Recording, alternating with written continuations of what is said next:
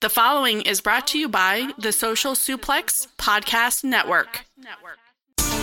This is All Things Elite.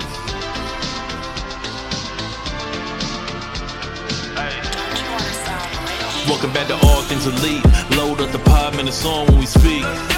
Right here, let me warm it up for Austin and Floyd. Couldn't be no one but the boys. When it come to all things elite from the fan perspective, swear man, it ain't no question. Hear from them first. Swear man, they putting in the work. No, they had to get me for the verse. Social suplex network zone. Hours at a time in your headphones. Austin and Floyd on the microphone. Backing out on the rant, getting in the zone. Oh. Pulling up the show, give it seven stars, you already know. Who else could it be but the show with the proclivity for positivity? I'm gone.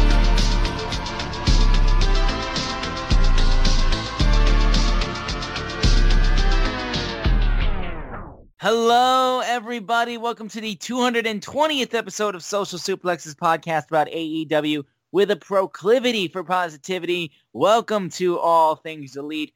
My name is Austin Szumowicz. I'm the host of this lovely show, and joining with me, as always, is my co-host and my partner, my good friend, Mr. Floyd Johnson Jr. My man, how are you doing?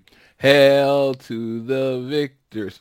That's how the song goes. Uh, no, uh, I am doing well. Uh, I, I am doing well. I've had a, a pretty good week. Um, that you know, I know everybody's like, "Oh, you start off with sports talk," but you know, my Chiefs basically gave it everybody the week off and still won the game. So Yep. you can't uh, can't ask for anything more.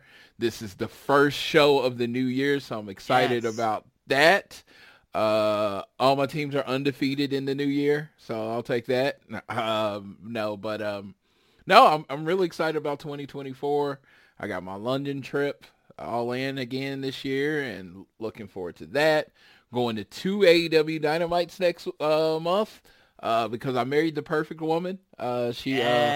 uh, uh, so they have a Dynamite on February 14th, and I uh, I got the day off, and I was like, because I wanted you know spend with my wife, and I was like, so do you want to do romantic stuff? I actually made a reservation for uh, uh, dinner in case she said yes to that, or I was like, or do you want to go to a wrestling show? And and I was like, I mean, don't feel pressure to go to wrestling show. I go to wrestling shows all the time. It's not a big deal. She's like, no, I want to go to wrestling show. She, she I was like, Ah. and I and I looked at her in the eye and I was like, you know, every now and then you remind me that I married the, the perfect woman for me. I'm like, it, it- it's like because it's like, like I, there's no reason for her to say yes that she wants to go to the wrestling show, but she does. She likes dynamite. She likes live wrestling. She won't. She really doesn't watch it at home. Like very rarely, I'd have to, you know, be in the living room taking over the TV for her to watch it at home. But she likes live to live experience. So it's kind of cool that she gets to go. Yeah, that's spectacular. Um, I want to say I'm doing well. I want to apologize. Our first show of 2024 was supposed to be last week. Uh, unfortunately, I was not feeling well. I had a very rough patch of sickness, being all kinds of just just a basic cold, but it was it was kicking my ass. Not to mention, you know, we like Floyd said, finishing up college football coverage. One of our teams did make it all the way to the national championship and won a national championship. Shout out to the Wolverines. So we've been covering them like crazy. I got rained on a whole bunch in Ann Arbor last night. I was so tired. Uh, but I'm going to Orlando after this podcast, so I am good. Uh, but What are So you doing wanna- after Michigan wins the national championship? We're going to Going Disney to World. Disney World, yeah. Yes. God, totally was not my intention, honestly. Uh, but that's in, that's how it ended up working out. Yeah, actually. yeah. So your dad, yeah. you should record a video of your dad saying, "We're going to Disney World." Honestly, I will, and I will send it to you. I will do that with Michigan gear on. I will I will get that for you for sure. dude. But I was, yeah. I was seriously happy. Like literally, I got a lot of friends in Michigan more than I thought, and more people that There's I a lot knew of them out there. that root for Michigan. So 27 years without a title, that's a long effing time. So Since my birth year, dude, it's crazy. yeah. And you know, it's outstanding. My dad, such a Michigan fan. My uncle, same thing. Um, especially my dad too. Like seeing this, the fact that this happened at the same time as the Detroit Lions getting their first home playoff game and winning the uh, the division for the first time in 30 years. Like dude, he's over the moon right now. Sports couldn't be better for this man. Like his two favorite teams are just they're clicking right now. And best of luck to the Lions. Kick Matthew Stafford's ass. Uh, on that note, though, again, I apologize that we weren't able to have a show last week. It was supposed to be a World's End review, uh, and we really wanted to get that out. But again, I, I just was not feeling good. But we're all here, we got a ton to talk about. We're going to go quickly over our thoughts on World's End before we talk about Dynamite, which just wrapped up air at the Daily's Place uh, just a couple hours ago when we're recording this. But before we get into all of the AEW stuff, we want to make sure you guys are downloading this fine show on Google or Apple Podcasts. If you listen to us on Spotify or wherever you choose to listen to us, rate, review, subscribe, all the nine yards, and fo- uh, be sure to follow it so you don't miss a single episode. And follow us on social media. We are at AT Elite Pod, at Social Suplex of the guys that make this show possible. Check out all the other shows they have on their network. I am at Austin Szumowicz, S-Z-U-M-O-W-I-C-Z. And Floyd is at Floyd Johnson Jr. on Twitter. The big news of the week is the fact that AEW is officially five years old. We all remembered when on Being the Elite five years ago when the clock hit midnight on New Year's and that video came out of the Bucks and Hangman and they all had their phones and it showed the AEW logo and Double or Nothing. Uh, and it was a huge moment. And then we got the, the press conference at uh, Jacksonville where Chris Jericho was announced. Like, it's crazy, dude. I still remember all of that vividly. And the fact that it's been five years is just insane. It doesn't seem real to me, um, but it's been a crazy ride uh, watching AEW just grow and change. Um, so, yeah, I mean, it's just been amazing. Dude, uh, I was working overnight, so I was literally up when it was announced. Uh, we were like refreshing because, you know, basically they said a BTE was dropping at midnight. So it was like, you know, we were just waiting, just waiting, waiting, waiting for that uh, show to drop. And man, it did. I mean, for that to drop and it was um, like life changing. I mean, for me, life changing.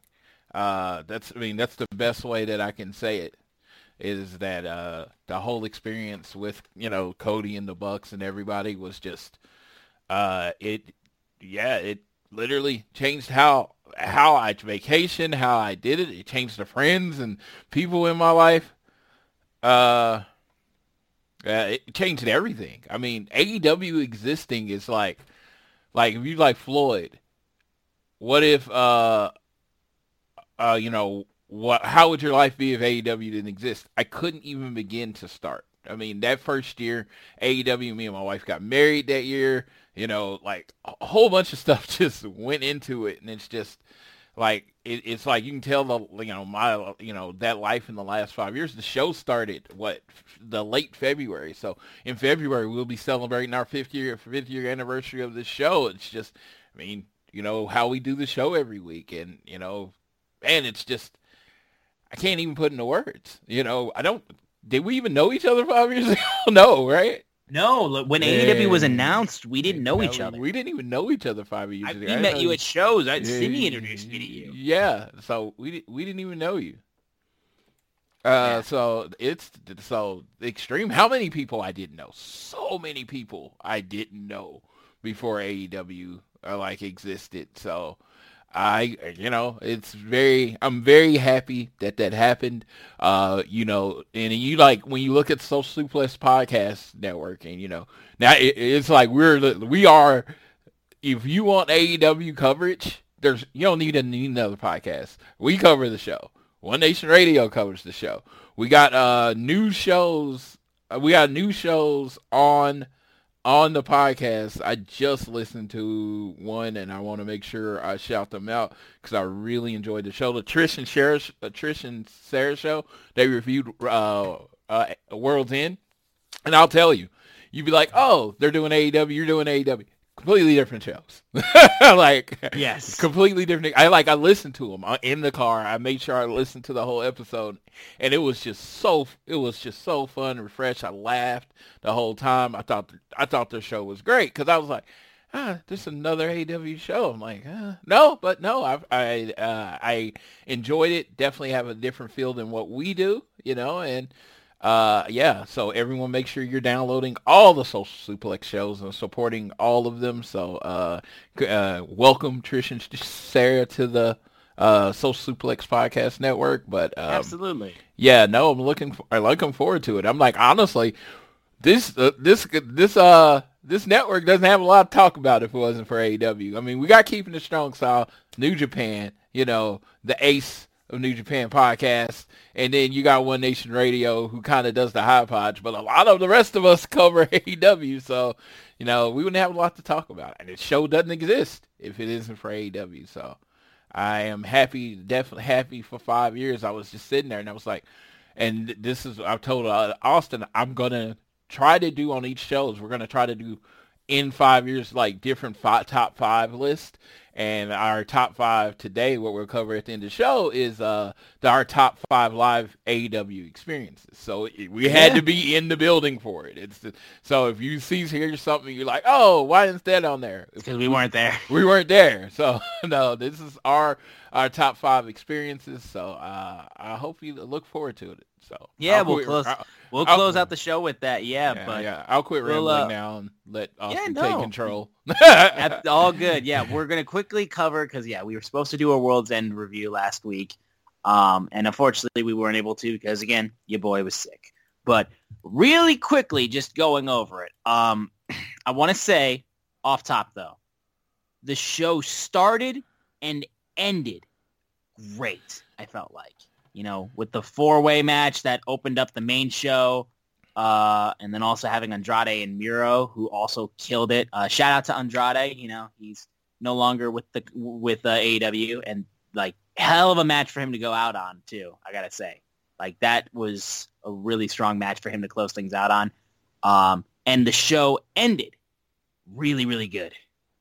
yeah. the Um, middle was like, Dude. honestly, I kind of, I'm kind of relieved we didn't do like a full world. Honestly, yeah. Because uh, again, our thing is we're positive. We're proclivity of positivity.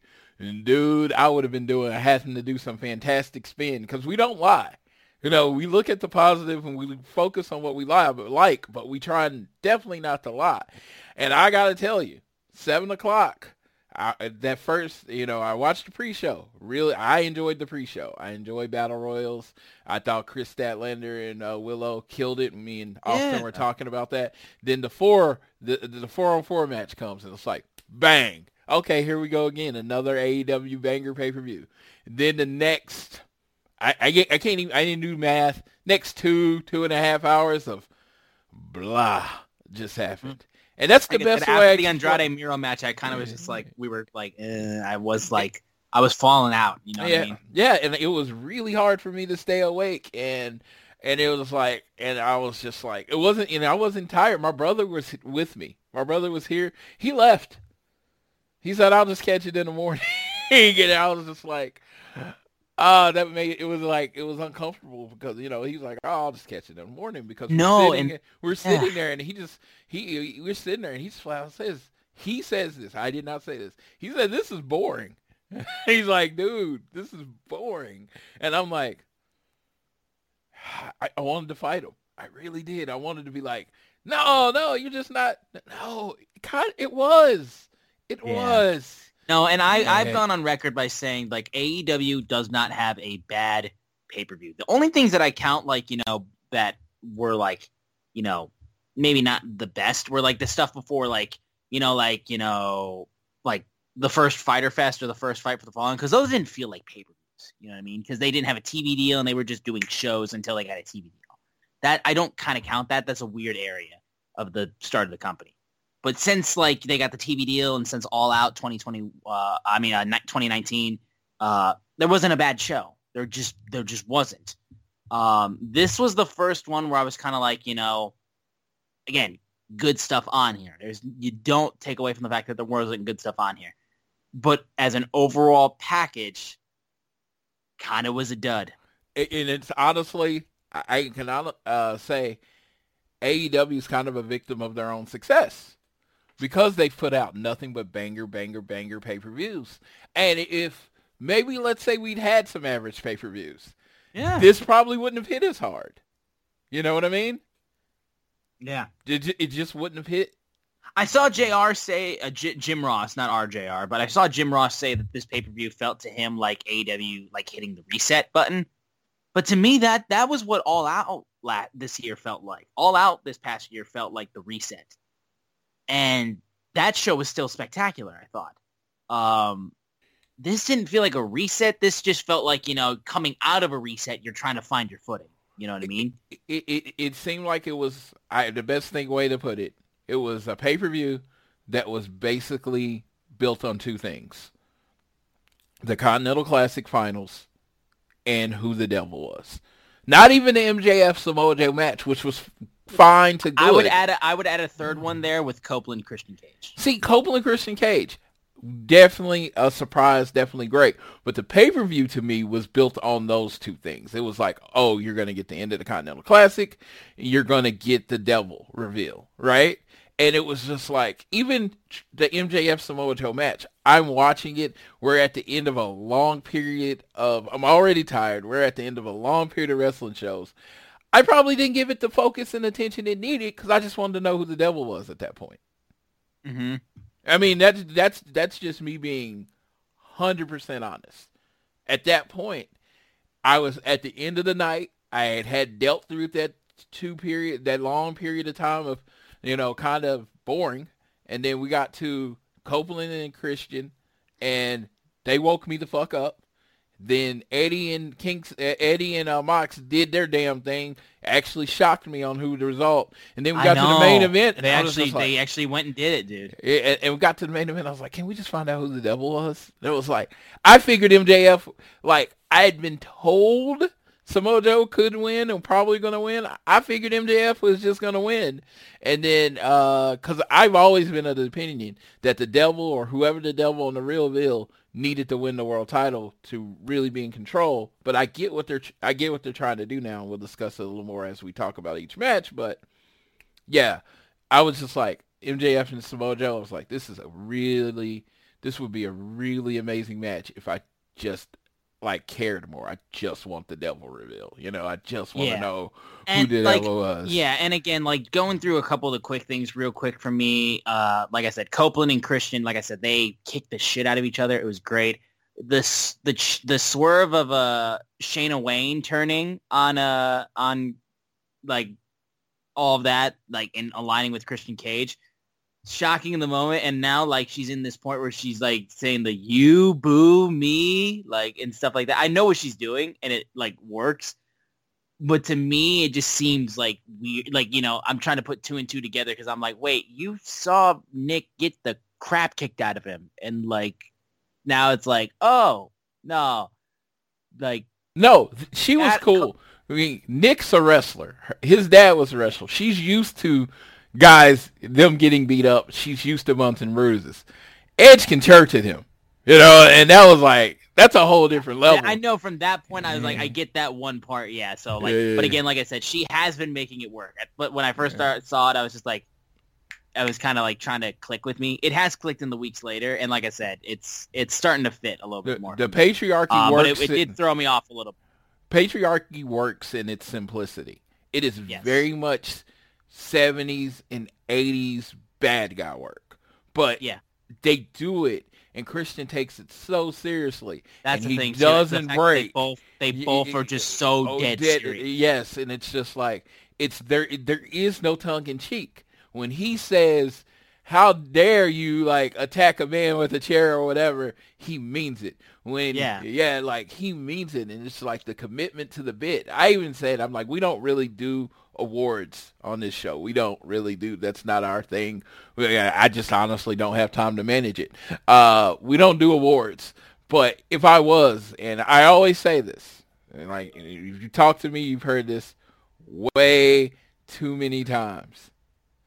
Uh, you've heard uh, this way too many times. You probably don't want to hear it, but I think wrestling is so much more than just what happens between the ropes. So when I talk about my wrestler of the year, uh, when I talk about my wrestler of the year, I'm talking about promos. I'm talking about like the skits, the backstage segments, everything is uh uh, everything is in, uh, included in that. And I'm like, man, if you ask me my AEW wrestler of the year for last year, I'm gonna say Christian. Yeah, there you go. But like I said, you're gonna be like, well, you remember this banger match? Okay, great, absolutely. But Christian has elevated every segment he's been in, no matter if he's wrestling, talking, or whatever, for a whole year. Sometimes, um, very few episodes of Dynamite, he's literally the only thing to talk about. He's the only thing anybody's talking about. People want to hate him. Uh, like people want to. He is so good. He's almost got MJF'd where you know people are like, oh, let's love him. You know, let's love him. Blah blah blah, and he won't let you. He cuts you off at the knees and like, no, you can't cheer me. No, I am a terrible person, and he's just so good at it. So uh, I, I, I think this is some of the best work he's done in his career. I've No, always it's the been best. I've always been a Christian fan, and I've always thought he was amazing. But yeah, this is. Uh, Dude, I remember great. when I met Christian at WrestleCon. I think it was like 2018 or something like that. And I was just like, dude, you are so good. Like, if people have not given you your flowers enough, like, I will be the one to do that because, like, you are spectacular. And I hope you're able to wrestle again. I'm hoping that I can see you do more work because everything that you do, like, is, like, very, very good. And I feel like you have the opportunity to do even more great stuff. Um, and seeing what he's doing now is incredible. Um, and again, Moxley, Kingston, probably for me, match of the night. Like those two killed it. And Eddie coming back from being on the brink of elimination to winning the whole damn thing and solidifying the like, you know, the constant like talk of him being a bum. Like just I don't know. This was Eddie Kingston's crowning achievement in AEW. Uh, I thought it was originally when he uh, won at a uh, Grand Slam. I believe it was last year. Uh, but this was it. Like this is Eddie Kingston solidifying like, nah, dude, this guy is for real. If people don't take this man seriously and don't realize that Eddie Kingston is that dude, like you should. And Moxley, shout out to him too. And then MJF Samoa Joe was all right. I'm so happy Samoa Joe's world champion. I love Samoa Joe. And then I thought the reveal of the devil like I said, I've been saying Adam Cole, and it and it and it hit. Like I was very much like, there it is, uh, and it and it, it made it made sense. It wasn't some like oh my god moment, but it was like it made sense. You know what I mean? So to JR's point about the reset, I do think something is reset, and I don't. I do think something did get reset, and honestly, I feel like they just went back to. I don't like. I just feel like they went back to old AEW. The thing was, I always said it, and the problem I ever had with the Brutal Brochachos, all that stuff, is that the AEW title was always above the sports entertainment stuff Yes. the sports entertainment stuff happened on the undercard. It happened in the first hour. It happened in the middle. But when the world title happened, it was all about who was the best wrestler. Even with Kenny Omega acting over the top, it really was about who was the best wrestler. That's what the, the, the world title was about. And with the brochachos and stuff, that the silliness the sports entertainment bled into the world title. And I personally did not like that. I, I like the world title yeah, no, being I, above and I that. said I, I I definitely enjoyed like all the like like I said the bro chacho stuff. I thought it was entertaining, but it also felt weird to me that it was you know the AEW World Championship Yeah, was surrounding was, all this like goofy main stuff. I mean, it was the main event. They were Yes. MJF was working twice a night. It was just like I don't like any of this, right? And it's just like I didn't hate it or anything. It's just it was bleeding over into this. And so when when Samoa Joe won, and if you realize he just won, Yeah. Uh, uh, Adam Cole didn't punch him. Adam No, it Cole wasn't didn't-. It was yeah, clean. It was he- he- was literally all Adam Duke Cole did was stop MJF from cheating, right? And a one-legged, one-armed man can't beat Samoa Joe. Period. That's as real as it gets. And he taps him out and he wins the match. And then he walks away. He's done. He got what he came for. And then we get the then we got the uh devil reveal and all that. And with Samoa Joe, I feel like it's set. you're when Samoa Joe's out there and when the world title's on the line, it's gonna be about wrestling, right? The broach when when MJF comes back, whenever that is, uh, if he comes back or whatever, it that's all gonna happen in the first hour, the second hour, and stuff like that. But that world title is gonna stay pure and untouched, and I prefer it that way. You want to do the silly shit with the TNT title? I'm good with it. You want to do it with the international title? Yes. But the world title, the AEW world title is supposed to represent the best wrestler in the world. I want that to be about wrestling. Yes. And I think having Samoa Joe hold that, I'm all good with it. Like I said, I got no problems with it. Um, so real quickly though, those are our thoughts on World's End. Is it one of the weaker AEW pay-per-views? Probably so. Honestly, I would say it's one of the weakest. Yeah. But even still, that's the weakest on a tier of like I said, we've said banger, banger, banger, banger. Like if I was even to give it a rating, like I would give it like a C. Yeah. That's it. It you passed, but we know you can do better. Yeah, no, no. It's like it's like the valedictorian, and you know, and the valedictorian's like the last day of school. Uh, hey, I'm just going to do this paper, and they just kind of phone it in and get a C. It's like it's not that you failed, but I know you can do better. Yes, Kinda, exactly. and That's it's- really what it is. Like, and it- we know this isn't your best work. And, And- we know there's outside circumstances and why it wasn't as good as you wanted it to be. We understand. Yeah. But you you've shown that you can overcome those circumstances in the past. yes. So like do better next time. That's all yeah, we're uh, yeah, because I even said that that the uh, tag match or where it was with Sting and Darby, all that. You literally could have spread that up and did a fatal four way tag, and you know pretty much that makes it or or four way tag, and that makes it no rules, and Right. threw a lot of stuff, and Ricky and Big Bill could retain. You could have easily done that, and it just would have to me would have been just as good you know that kind of thing and i just like there is like it's the same people involved uh the women's matches this is not a good night for the uh, the women's division as people that are That being super, said, Willow and Kris should have been on the main show. yeah it wasn't a great night. It is like it, like you tell me that will on chris match for the tas title whoo, that would have been great. But um no the rest of it is like you, you, julia's developing you know Abadon's getting better you know you look at the other uh you look at the other uh side and it's um who was the in the match i don't even remember who was in the match honestly Who was in the what? Sorry. so the aew women's title match uh, it was Toni- Riho and Toni. Riho and Toni, which was it was fine. It was fine. But I'm big on this. And this is a Floyd thing and my you have to make me believe that the challenger can win. At no point through the build, through anything, did I think Riho could beat Toni Storm. And that's a problem to me. Cause that's kind of when I kind of check out. Yeah. It's like it's like So- it's happening, but uh, but yeah, But moving, yeah, moving on from World's End, we'll get into Dynamite now. However, there were some things that happened leading up to Dynamite that we have to talk about. Um, Hey, yeah, yeah. I was, uh, yeah, I, I can honestly say probably one of my f- first times I was like, why, Tony, why?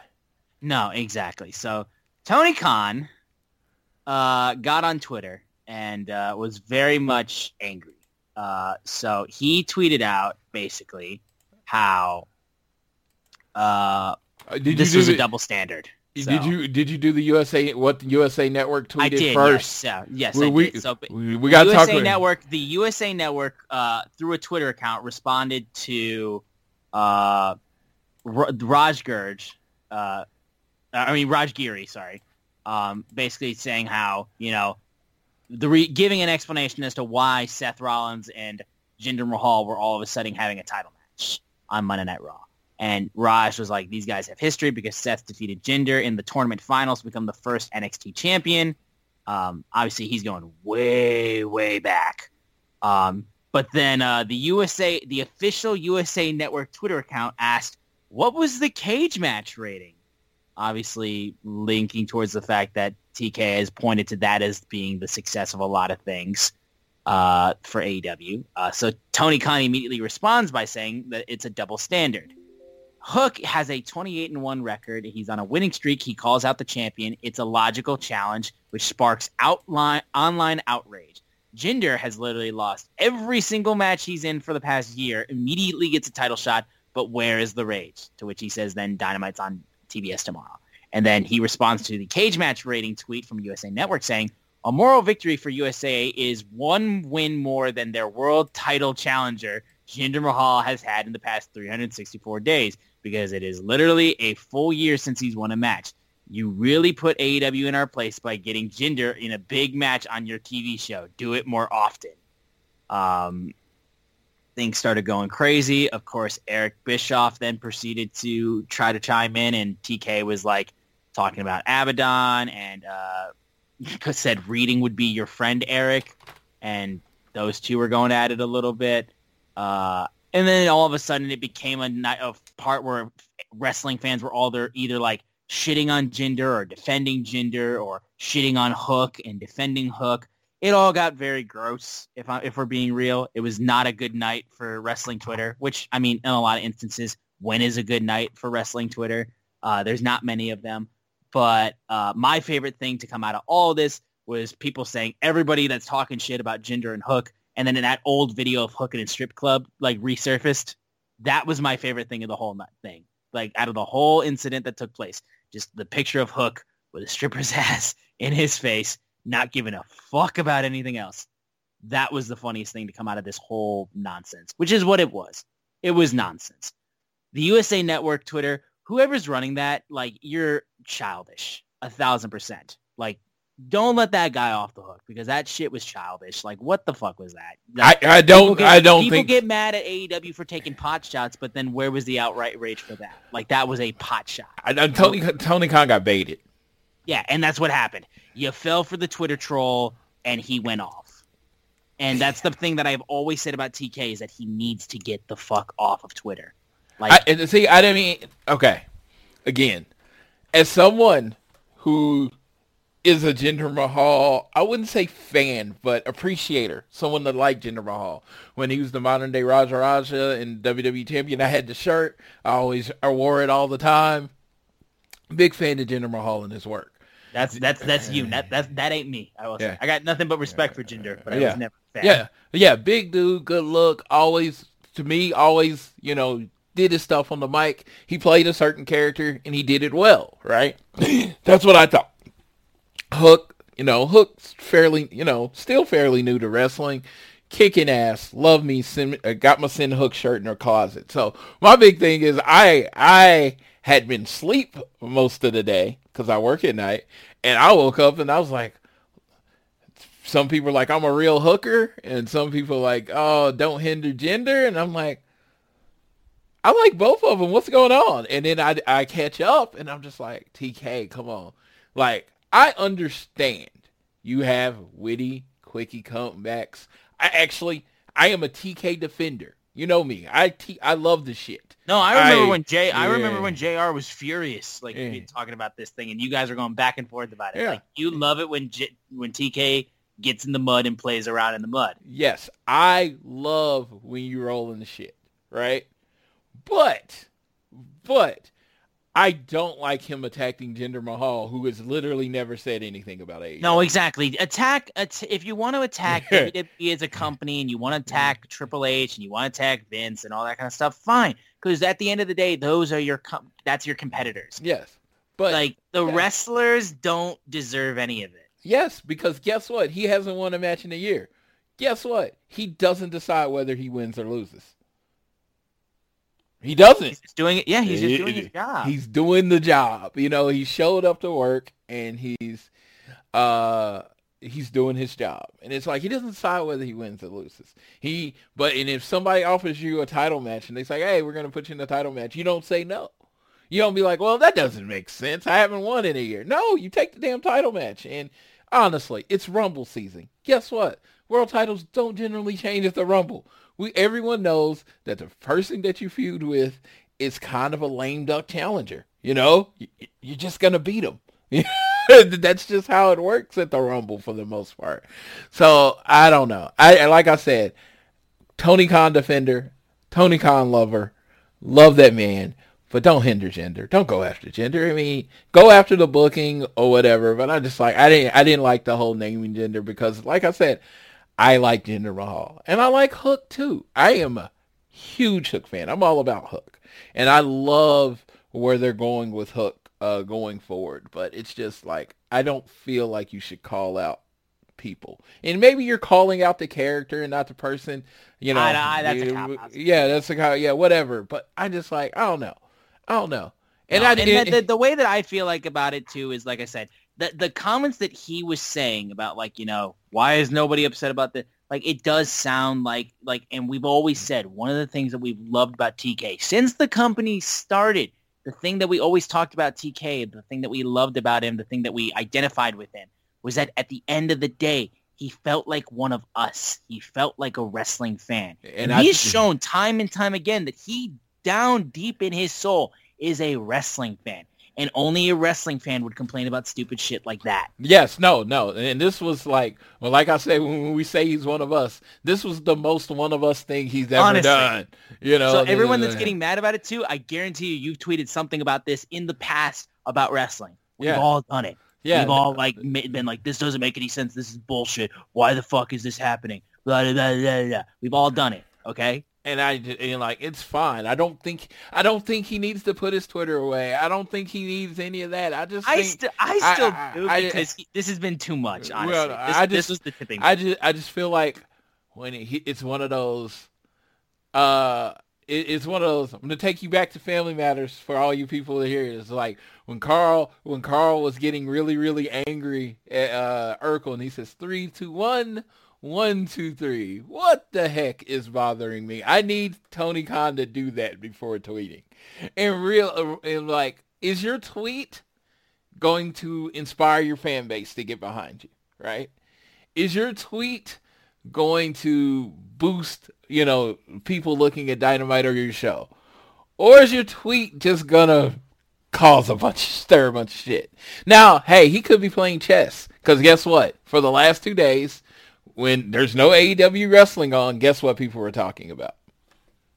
You know? And it's just like, hey, and he always into oh, watch it on TNT. I don't know. I wasn't a fan of this interaction. Honestly, it's probably mostly because I like Jinder Mahal, but I don't really like him calling out any particular wrestler. Call out the company. Say Triple H is the dumbass. Say the WWE creative is shit or whatever. But to call out a, a wrestler who's literally, as far as I know, as far as anything I can find online, has never said a bad thing about AEW. You know, just he works, he does his job, he seems to be very uncontroversial. you know, leave let that man be. And and I will end this like I began it. I like both Hook and Jinder Mahal. I, I also like both TK and Triple H. You know, it's like I don't feel like it's like I'm all about support AEW, and I always say put AEW first. That's all absolutely. I still believe that to wholeheartedly, but it's just like I said, it just felt like unnecessarily. I mean, I don't know what he was reading. I don't know if he went down a Reddit thing or whatever, but it just seemed like when you look at it, it wasn't really a reply to USA Network. It was just a, hey, I'm pissed off about this because I don't Yeah, like, understand. Why are people not mad Yeah. about this? Yes. Why why are you mad at me and not this? Yes, and it's like the Hook thing. I'll say this all day about the Hook thing. He challenged the world champion. The world champion didn't accept. I don't even know what everybody was mad about yet. The match wasn't announced. It wasn't. It was. In fact, was- it only got yeah, announced Yeah. tonight. Yes, I I literally seen people do well, uh, well, uh, Corey, uh, uh, well done, produced videos challenging Cody Rhodes to a match, and then he ignored him. so it's like Or just straight up said no. nothing had been booked yet. nothing had been booked. And like it was like we're bitching about something that hadn't even been booked yet. You know, it was just like, oh, ch- Hook challenge. That's that's likely where it's going, but it didn't have to go there. And it's just like, yeah, Hook's the first challenger for Samoa Joe. Does it matter? I don't know. It's wrestling. Y'all need to calm the fuck down sometimes. As, as excitable as I am, which I am, I'm very excitable. And I love the drama and I love the mud. But this one felt like much ado about nothing. And it was. A thousand percent it was. This had nothing this was completely meaningless. And again, it just like was just gross, dumb shit that did not matter at the end of the day. So please, everyone grew up. and I mean all parties involved. Like I mean TK too. Like you gotta like really, you gotta really just sometimes pick and choose the right battles. Yeah, this was a battle that unfortunately, did unfortunately, oh, unfortunately, whichever one you say, TK is damn near forty, and you know what happens around thirty-five with adults? We quit growing. Uh, a grown man. We're we we are who we are. So TK is who he is at this point. At this point, yeah. yes, he, he is. But pick he and choose your battles Yes. better than A- absolutely, he is who he is. So I'm never gonna change the tell the man to change. But I am like the one adjustment. I'll say, just don't go after the wrestler. Go after the company. Don't go after the wrestler. thousand percent. So we'll get into Dynamite now, which took place Mm-hmm. at the Daily's place. It was the homecoming, which opened up with Claudio Castagnoli versus Hangman Adam Page. Great match to start things out. It just, I mean, both guys killed it. I loved having. It felt nice, you know what it was like, just having Hangman be able to like. He just went over to the crowd during the match and grabbed a beer. Like that's just classic Hangman stuff that we hadn't seen a lot of. That little moment there actually meant a lot. Like I enjoyed seeing that again. But honestly, did really good stuff. The Avalanche Ricola, uh, Rico, bomb, like that was reversed into a Hurricanrana, scared the shit out of me. Like they hit it, but it, it looked scary. And then following that, you got two buckshot lariats in a row, and then Hangman got the pin on Claudio. Uh, they both did really, really well. Like honestly, really good stuff in this match. Um, and it was just really awesome way to start off the show. I thought this was just a nice banger to open things up. Dude, yeah, this was a really good match. Uh, the VCC is not on a winning streak. Just the best way to put it, because I don't want to piss them off and get beat up. Uh, but yeah, the, the VCC has not been winning a lot lately. So They have uh, not. No. Yeah, no, it's uh. So for the people out there that were kind of tired of them, I don't know who all of you are, but yeah, they they seem to be trying to uh, fix that a little bit. Um, but when I watched this match, I was like, this is how Dynamite's supposed to start. This is how you start a Dynamite. This is I want you to start a Dynamite like this every week. Like I'm like I feel like Will Smith and Bad Boys. Like that's how you drive. No, this is how you start a Dynamite. You start. Dynamite with wrestling. You start a Dynamite with a banger. You start a Dynamite with two people. One could win, one could lose. Have them go out there and beat the shit out of each other. And I I loved it. I was like, okay, this is Dynamite. This is Dynamite. There you go. Um, and moving on, we had a highlight package where they paid tribute to Mr. Brody Lee. Um, it was a nice tribute of some of his best matches and some of his best moments, um, including him when he beat Cody for the TNT Championship. Um, nice moments of there. And there were two matches basically that paid tribute to Brody Lee. The match that happened afterwards was one, uh, which was an eight-man tag that featured the international champion Orange Cassidy, Adam Copeland, Dustin Rhodes, and LFI's Preston Vance, who they had mentioned on commentary. Preston Vance and Anna Jay were basically set up as his like proteges and like the people that would like carry on his legacy. Uh, and uh, the, those eight, those four men teamed up to face Lance Archer, the Mogul Embassy, Brian Cage, Bishop Kaun, and Toa Liona. Uh, so that was this match, which I thought was pretty good, honestly. Like obviously did what it needed to do. Um, I just want to say too, this has nothing to do with the uh, the match itself. If you haven't seen Percy Jackson and the Olympians yet on Disney Plus, um, because Mr. Adam Copeland is in this and he plays Ares, it is spectacular work by him. Like genuinely, like I know he's acted in the past before, but like like this dude needs to get more acting gigs. Like he's really, really good. And like this kind of like like it felt like kind of old school edge with him being an asshole, but also being like so charismatic and then just like, you know, flip flopping. Like Yes. he he's he felt so like, you know, traditional edge, like like so like bipolar, you know what I mean? Where he'll just be one way and then he'll just like absolutely like get that look in his eyes and you get terrified. Um great work. Just gotta say, if you haven't seen the show, it's pretty dang good. And having Edge in it, playing Ares, he's great. I just have to say. Um, I don't know if anybody watches Disney stuff or anything Oh, like that. yeah, I, I watched it and I was just gonna bring up a point. I was talking to my uh my friend tonight and she sent me a message and she was like, she's like, I was watching Percy Jackson and I was like, and I looked at this guy and he's like, uh, he looks. I was like, he looks a lot like Edge, right? And he's like, but they got to the end and said it was Adam Copeland, and I was like, that's that's his real name. That that's Uh, she was, she was like, it took her about 20 seconds. She was like, I felt really dumb. Uh, but yeah, no. Edge is uh, his real name. You didn't yeah, know that? No, he was, uh, I thought he would, yeah, I watched the episode last night. Thought he was, uh, really good in it. I, I f- let me just tell you, I felt like he was Edge. I That's what felt like, saying. yeah, yeah, It felt such like an Edge character. Yes, it just like yeah, it felt like it. He was just such a smart ass, and it was. I just, know. yeah. No, and like my friend who was watching it, the show, she shit sent a Snapchat. I'm like, watch out for Edge. He plays Ares. He's amazing. He's a former WWE champion. And she's like, okay, cool. And she goes like, yeah, he's kind of a dick. I'm like, well, this is a guy who literally had sex with his girlfriend after he won the world title, uh, literally like a day later. So like, Yeah. she's like, oh, okay. And I'm like, yeah, mid 2000s. What a time. So literally not even that out of character. You know what I mean? Yes. No. Uh. I. I. I dude. Like the things. He, he. The things he's like. Oh, that's just family. I just don't want to be like that anymore. It was just.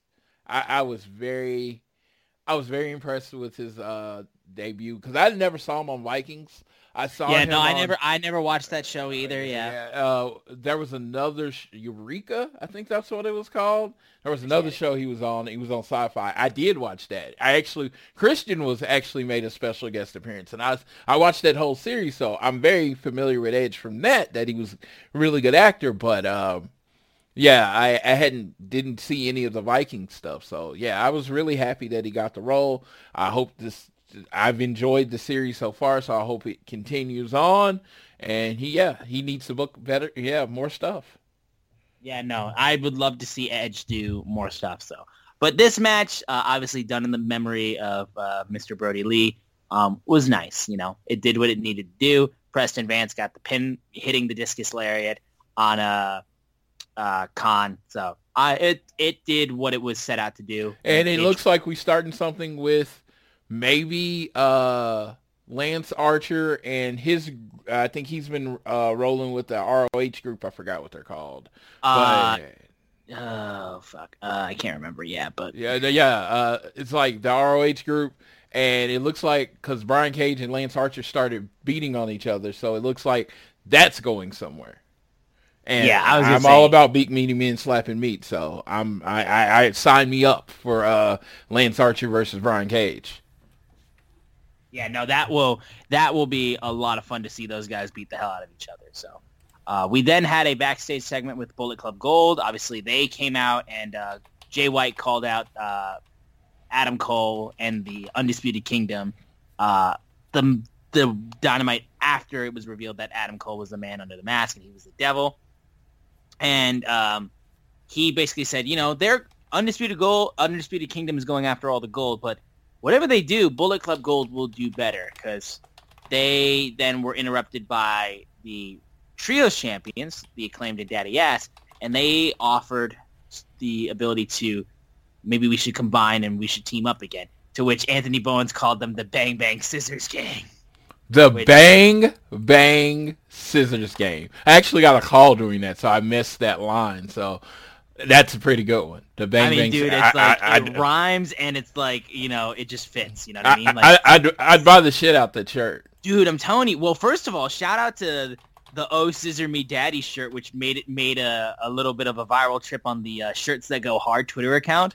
Uh, kind of got the ball rolling on that shirt because literally, uh, I think AEW released a new version of it, basically re-released that shirt because it like it was starting to get traction because they were like, oh shoot, uh, people found this shirt that aren't wrestling fans, but they like, oh, it's a scissor shirt. I want that, and like now all of a sudden it started like getting a lot more attention. So um, yeah, like they brought that up about Bang Bang Scissors Gang, which again, you make merch of it, it will sell. Jay White goes, we're not a faction, we're a gang, but we're gonna need a little bit more time to ponder that. But you guys sit by your phone. So basically, he didn't say no, which is what I like to know. But I like to Because if you noticed, Austin, Austin is all about it. He's like, Oh, he's yeah, all yeah, about it, yeah. He's like, he makes more sense. He's tired of not being. Jay is like, y'all can calm down. Yes, yes. Uh, dude, they put out some new shirts on Shop AEW. I wanted to throw that out there. The Adam Cole Devil shirt, where it's half his face, half the devil. Yeah, Pretty fucking epic shirt. I, I thought that was really cool. And they got a Danhausen Ringer shirt. So it's I was gonna basically the say, CM yeah. Punk shirt, but it's with Danhausen's face. And so uh, look it out. But yeah, they've put out a lot of a lot of new shirts. So go ahead and check those out on Shop AEW. Yeah, the Eddie Kingston ones, both the uh, the Top Rope Tuesday one and the Continental Crown uh, shirt they put out was pretty awesome. Uh, yes, and yeah, they've got some good ones right now. Dude, honestly, it's like I'm I'm, I'm trying to be more uh, responsible with my spending, and it's just like they keep putting out stuff I want. I know, dude. Yeah. I know. Like I said, I already went crazy with some of the shirts. They, dude, they put out AEW polos. When I when it gets warm again and I can go golfing, yeah, like I'm getting those. Like they're they're oak like not only just Adidas brand, but they also have Oakley shit, dude. I'm like, what the fuck?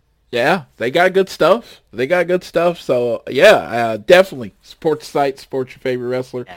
support your uh, support your wrestler. I'm, like still, I, am still waiting for my Swerve's House shirt to show up in the mail, dude. I'm waiting. I'm waiting for that. I'm waiting on my Willow shirt to show up. I'll definitely. Uh, it's I've been on a kick where I mean I have twenty something FTR shirts and 20 something Cody shirts. I'm trying to show love to the people that don't get a lot of love. you know, like I don't really, I rarely, I've, I don't think I've really seen a Willow shirt except when I, you know, wore, I wore it. And so with wrestlers, I'm trying to make sure that I start checking off the boxes of people that don't get the same love that everybody else do. Yeah, absolutely. Um, we then move over to the AEW World Champion Samoa Joe walking out and basically, you know, I stand before you, AEW World Champion. I was destined for this. So tonight we're going to make some changes to the championship challenge protocol. So when you're champion, uh, when you become a marked man, and I even heard a devil who makes a bad deal is looking for Samoa Joe. So here are the changes, basically. No more will you have to come out and whine on this mic about your poor misfortune. You bring your record, you bring your reputation, and you submit it to the championship committee. If you are deemed worthy, you walk out here and have me stomp your ass in front of anybody who ever cheered you, which so fucking good. Uh, and then he said, a new championship era is here. Anyone who wants a piece of me, your champion will be waiting. Swerve Strickland comes out. I fucking pop. And Swerve just goes, basically, listen. A couple months ago, I told Hangman Page it wasn't personal because I was after his spot. And look what happened. I took his spot. So I'm reiterating the same thing to you, Joe. This isn't personal. I want that world title. I will take it. But after I take that title, and you choose to make this a personal thing, I mean, I'd be more than happy to. And then Hangman comes out. Already wrestled earlier in the night, but he comes out. To which I ask, why are you here? You lost to Swerve twice. And that's literally what Swerve was screaming at him too. I beat you twice.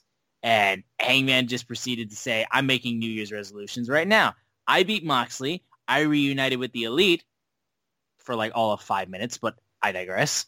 Uh, and as much as you found me, Swerve, I found you. But the one thing you lost sight of was last year was the AEW, I, last sight of last year was the AEW World Championship. And I'm making it mine in 2024. And Joe, I see you smirking. I haven't forgotten what you did to me, and I'm going to take that title for it. And again, Swerve is literally screaming at this man, I beat you twice. Why the fuck are you here? Which is exactly what I would say. Why are you here? Like, get your ass behind him in the line. You are not here yet. You are not in this level. I don't need this cowboy continually getting his face where it don't belong. This is Swerve's house. Can we please keep that shit straight, please? But then, spectacular moment as these two guys are screaming at each other. Joe's all by himself in the ring. And then a spotlight appears. And it's Hook. It's the Hook signal. Full on Batman. And then Hook comes out. They get face to face just going at each other. And then Hook just puts up one finger and says one week. And he tells him like, I want you next week. And they confirm it next week on Dynamite. We are getting Samoa Joe versus Hook for the AEW World Championship. Hook's first AEW World title match.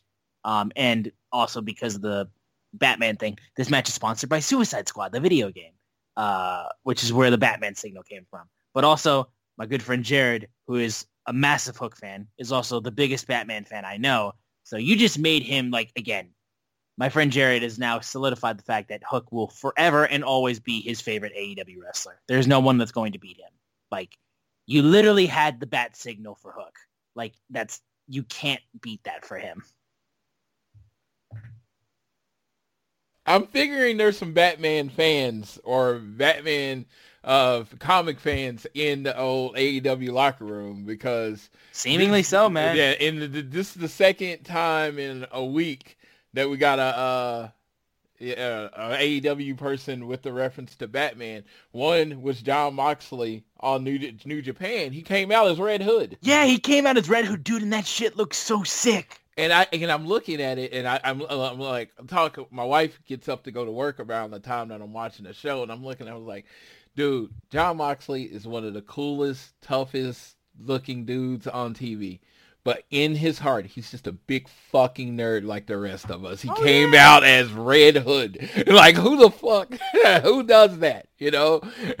and I was like, and so I was like, yeah, I just thought that I thought that was cool. And then you know they had the hook signal, and I'm like, if this is a part of his presentation, sign me the fuck up. Yeah, you know, no, you know I like, think honestly, it would be pretty damn dope if he keeps that around. Yes, if yeah, if they want to, if they want to sign me up for the presentation. Now, the only thing about the hook presentation, this whole hook thing, that I would have done better, like in or would have done differently, not better. I don't I hated to use the word better because better you don't know until you present it whether it's good or bad. So I don't know if it's better. Um, is I probably would have said Samoa tonight in Jacksonville. Samoa Joe would have did it like some like, hey, if you can last, hey kid, if you can last 15 minutes with me, you get a title shot. Have Hook in him, wrestle right. to a time limit draw. Hook gets a title shot next week. To me, that adds a layer of more sense. Even though he is 28 and 1, but I'm just like are any of those 28 that he beat like actually world titles? Right, exactly. Like are we like if we're talking about the new rules that Joe is using for this whole championship? It's like like yeah. That. Is this weighted? Is this record at all weighted? That you're like, yeah. Like, yeah. can I just beat Brandon Cutler 80 times and then get title? Yeah, because let's say, can I yeah go out there and beat Peter Avalon and be like, yep, haven't lost a match, let's go. No, it's like it, it has to matter. So yes, this would have been a perfect time to put like some time in the hook. Give him 15, 20 minutes tonight. Joe doesn't beat him. Then you set up the match for next week. And of course. Yeah you know, and that's that's literally my only just tweak. To, just just to give again yeah. a little element of reasonable doubt. You because when there's nothing else in between that and the match, you don't give people time to think that oh Hook could beat him because Dude. there's no like actual images of him like making Joe sweat. And I'll take it to a whole other level. Do the shit on Rampage. Oh my god! Right. The well, show. Collision. No, no, you do it on Rampage because people don't tend to watch Rampage. Fair. Fair. so you do it on Fair. Rampage. You have the world champion wrestling on Rampage against one of your bigger young stars.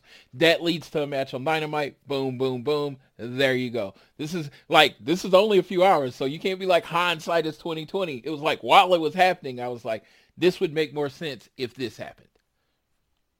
Yeah, I mean that that's makes all the sense in the world to me. yes. Um, now, we had a backstage segment with Timeless Toni Storm, and uh, of course, we weren't able to talk about the fact that last week, Deonna Purrazzo is officially All Elite. Huge signing, dude. Huge signing for the women's division. The virtuosa. I I'm a fan when uh in 2018 I think she was a free agent. She had left WWE and she went to Impact. And I remember like she wanted to raise her profile before coming to AEW she wanted to you know get that national TV spotlight. And I think she did that. And you know the fact that she got to debut in her hometown or home state of New Jersey and they erupted and they were yelling Deonna Deonna awesome fucking moment for her. I was so happy for her. And, you know, I was me and you were talking about this. Thunder's back from injury. Serena Deeb's back from injury. Deonna Purrazzo signs. The in-ring level of talent in AEW has just went way up. Now you got Jamie's going to be back eventually. I don't know when that is. Jamie Hayter's going to be back. And eventually you're going to u- use my favorite women's wrestler, Britt Baker. Eventually you're going to use the face of the women's division. The, the fa- yeah, yeah, like well, eventually I guess you have to use Britt Baker. I'm just like, dude, that article came out where she's like, well, y'all wanted less of me. I'm like, who the fuck wanted less of you? Yeah, I don't know who you're talking I was about to say, if you listen to All Things Elite, I was saying we needed more of you and you needed to win. so, All Things Elite, this show, big fan of Britt Baker. And The future is a hefty responsibility and not one that we take lightly. But then taking things lightly has never been what Hefty is about. That's why we've created the Hefty Renew program that turns hard to recycle plastics into valuable resources like park benches and building materials. To participate, simply fill up an orange Hefty Renew bag with accepted items, tie it up, and drop it in with your regular recycling. That's it. It's that easy. It's time to rethink recycling with Renew. Particular valued resources may vary by geography. More info available at heftyrenew.com. big fan of them using her more. Also, big More. fan of Serena D. Very glad Dude, that I she's wanted you to be the devil, Britt. I'm like, I wanted, I want a lot of Britt in the, on my show. And Serena Deeb, one of the best technical wrestlers in the world. I even said if there was at, at the time, if there was a female member of the Blackpool Combat Club, or they decided to do a female wing, it should be ran by Serena Deeb.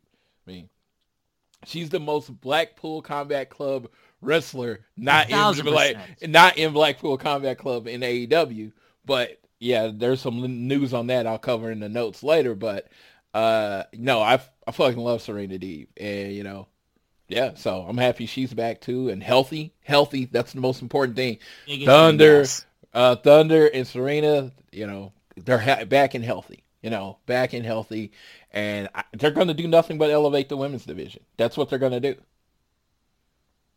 Yeah. And moving from what we were talking about, yeah, with Deonna Purrazzo, uh, Timeless Toni Storm was talking about uh, Deonna Purrazzo, basically. But then uh, Mariah May asked, you know, obviously, oh, you know, that was where I made my debut last week, where when Deonna Purrazzo interrupted me. Did you see my match? And Toni was like, uh, I was sent a screener, but I didn't see a single frame. Like, I'm sure, you know, yeah, next thing you do, you know, do do a nice little arm drag, you know, like stuff. Do something like that, basically. And Did you like the random Wendi Richter thing? yeah, that she was out of fucking nowhere. It, it- And it broke. like, could- it broke Renee. It broke Yeah. Renee. Renee was dying, and then like Mariah in the back, like she's just doing the biggest pouty face. I know because if she was like actively just being like normal, I think she would have cracked too. But then Toni was like, you know, that name Deonna Purrazzo, that sounds familiar. All these women coming after my title. I feel like the prettiest girl at the dance. Luther, set me up with this Diana. I'm gonna get to the bottom of this basically. And again, Toni Storm is my queen, thousand percent. Uh, very funny. Um, I'm I, again the signing of Deonna Purrazzo. Hopefully, AEW locking down uh, Mercedes Moné uh, will continue to excite me even more for the women's division. I think this thing has just only the potential to make AEW's women's division so much better and just keep that steady incline of just the talent, the work rate, the wrestling. Everything's going to get so much better. I feel like. Yep, and it's like you're either going to step up to the level of the new talent, or you're going to get stepped on. It's one of the one of the other. Nothing- One of those, yeah. Yeah. So then we had uh, one half of the AW World Tag Team Champions, Ricky Starks, face off against Sammy Guevara, and this match was set up because uh, on the next Battle of the Belts, uh, they're going to have Sammy Guevara and Chris Jericho face Ricky Starks and Big Bill. Um, can I say to, and this is on Saturday, it's going to be a street fight as well. Um, this is genuinely, like if I was to put my money on a Battle of the Belts match where a title would actually change hands, I would put my money on this match. Like genuinely, I think this could be one of the first Battle of the Belts matches in years where a title changes hands. And the idea that it could change hands excites me. That's that's what excites me. It's It- that it, it could change hands. That's all I want. I need reasonable uh ideas that uh reasonable like expectations of a Reasonable doubt, Yeah, yeah. like when when you do a false finish, I want to believe it. You know? That's what it comes down to. When you hit the move that should fit them, I need to believe it. And if it's like, if I don't think the other person's going to win, yeah, that doesn't happen. So in this case, yeah, I have no idea who's going to win. No, yeah, I'm excited for it. Uh, but these guys put on a damn good match. Uh, what the like? The, like Sammy got dropped on the goddamn apron out, like with something. I can't remember what it was, but he got dropped on the apron, and it looked fucking brutal. It looked like his face collided with the apron. Um, there was a great moment where Sammy tried to go for a moonsault, but Ricky basically knocked him in the face with his boot. Um, these guys did some really good stuff, uh, but eventually Sammy gets out of the way of the spear, knees him in the chin, which also looks pretty fucking ow. And then he gets a nice little thrust, thrust kick. He rolls him up with an inside cradle. Wasn't a great looking inside cradle. It was honestly kind of a weird looking one. But regardless, inside cradle, he gets the pin. Match was pretty damn good. Uh, then Sammy tries to offer his hand to Ricky to, you know, shake hands. He does. Big Bill then immediately blindsides him. And then Ricky is just like, this kid's fucking stupid. As he like, you know, yeah, I shook your hand, but fuck you as he starts kicking him down, uh, which is great. And then Chris Jericho comes out and uh, comes out with Floyd the Bat, chases them out and hits a Codebreaker and Big Bill. And they uh, fight all each other. And then also while this whole thing is happening, Ricky and Sammy are still beating the hell out of each other. So now you have everything that's leading up to the street fight for the tag titles on Battle of the Belts. That will be this Saturday. Um, this was solid. I thought this was pretty damn good. Um, the one thing I will say too, they actually did the right thing with Jericho's music. They skipped to the fucking pre-chorus after the intro and then like led into the chorus so people could get the Judas singing over with. You know what I mean? Because mm-hmm. normally they would just get through the the first verse, which drags. I'm sorry, it drags.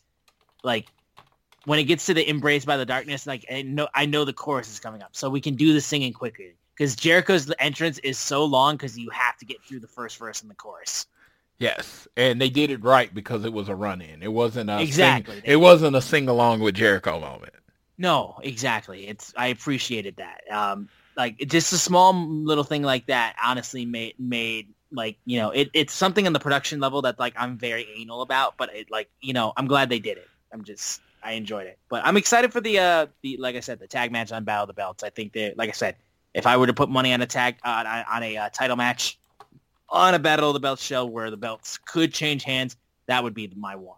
And again, like I've said before, if you're gonna call a show a Battle of the Belts, you need titles to change hands. Otherwise, what the fuck is this show?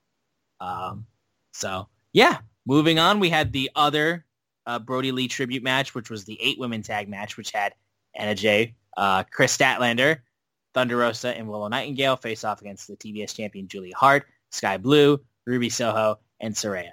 Two things. One, Kris Statlander coming out and then having the guy who's had the sign that says, let Stokely Hathaway manage you. But then he she lowers the sign and it's Stokely Hathaway holding it and then he she lower she puts it back up. So fucking funny.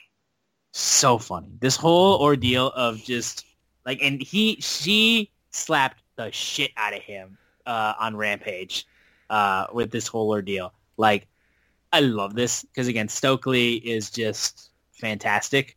Uh, so the fact that he is simping hardcore for uh, Kris Statlander and wants to manage her, uh, it's very entertaining. I enjoy it heavily. Um, and then, like I said, the uh, addition of uh, Dan- of uh, Danny on the Outcasts, which yeah, she she very much is like like obviously Ruby Soho is not happy about it, and she's just kind of like I don't know what else to say, but she's crazy, like, but also has her boobs out like crazy. Like it's like I don't know what to say. She's like she's just psychotic, but then also like you can't look away from her. Like I don't know, it's like kind of like like uh what was uh sorry I'm, I'm I'm it's blanking on me but uh Chelsea Chelsea Green's character uh, yeah. beautiful mess? Yes. beautiful mess? Yeah that's kind of what it reminded me of a little bit. But I, like, like I, more so like psych, psycho beautiful yeah. I gotta give something to Harley Cameron. Harley Cameron yeah. She tells a lot of story with just her facial expressions. Yeah. She doesn't really have to say anything. She has this her eyes are really kind of big so you know he you know her eyes are big so she tells a lot like an over expression that crazy look she does really well uh, and I think she, you know, she definitely adds to this. And it was just like she was on there. And I've always been like that. If you got people there, use them. Figure out a way to use them. And I, I think she's doing really great in the role. So um, I did like, I don't know if y'all know this on the the good the the, the face team. Thunder, Kris, and Willow all wore the same color. They stuck with the yeah. They actually yeah. And then Anna Jay said, "I'm Anna Jay. Fuck."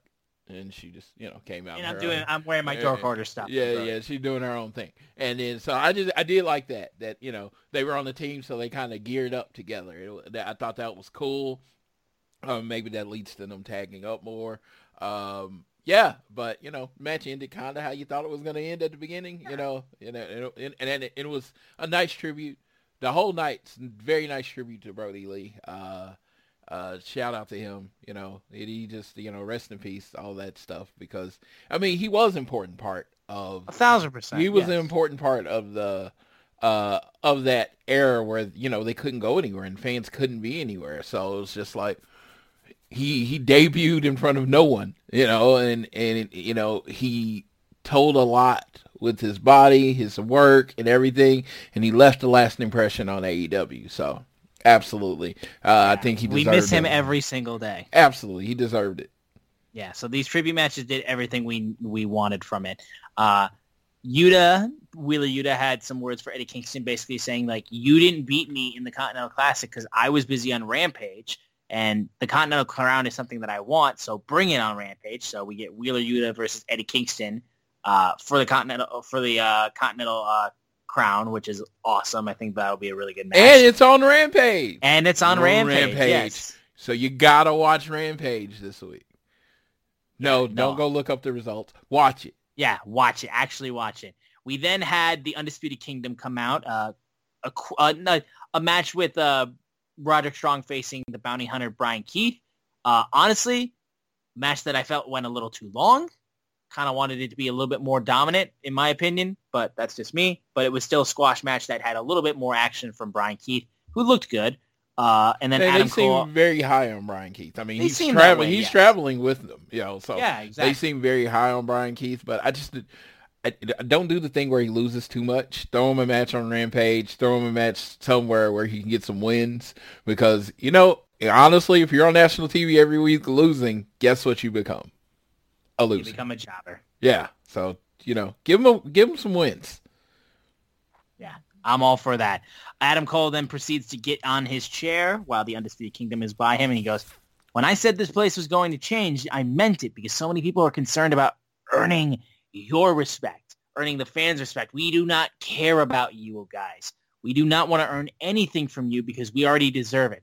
Roderick is a 20-year veteran, and as far as I'm concerned, the International Championship already has Roddy's name on it. And then Taven and Bennett, not only the greatest World Ring of Honor Tag Team Champions, but they are your current Ring of Honor Tag Champions. They've never gotten the credit they deserve. And then, of course, you got the Don, the monster, the Dominator, Wardlow, one of the most physical, vicious men in uh, AEW.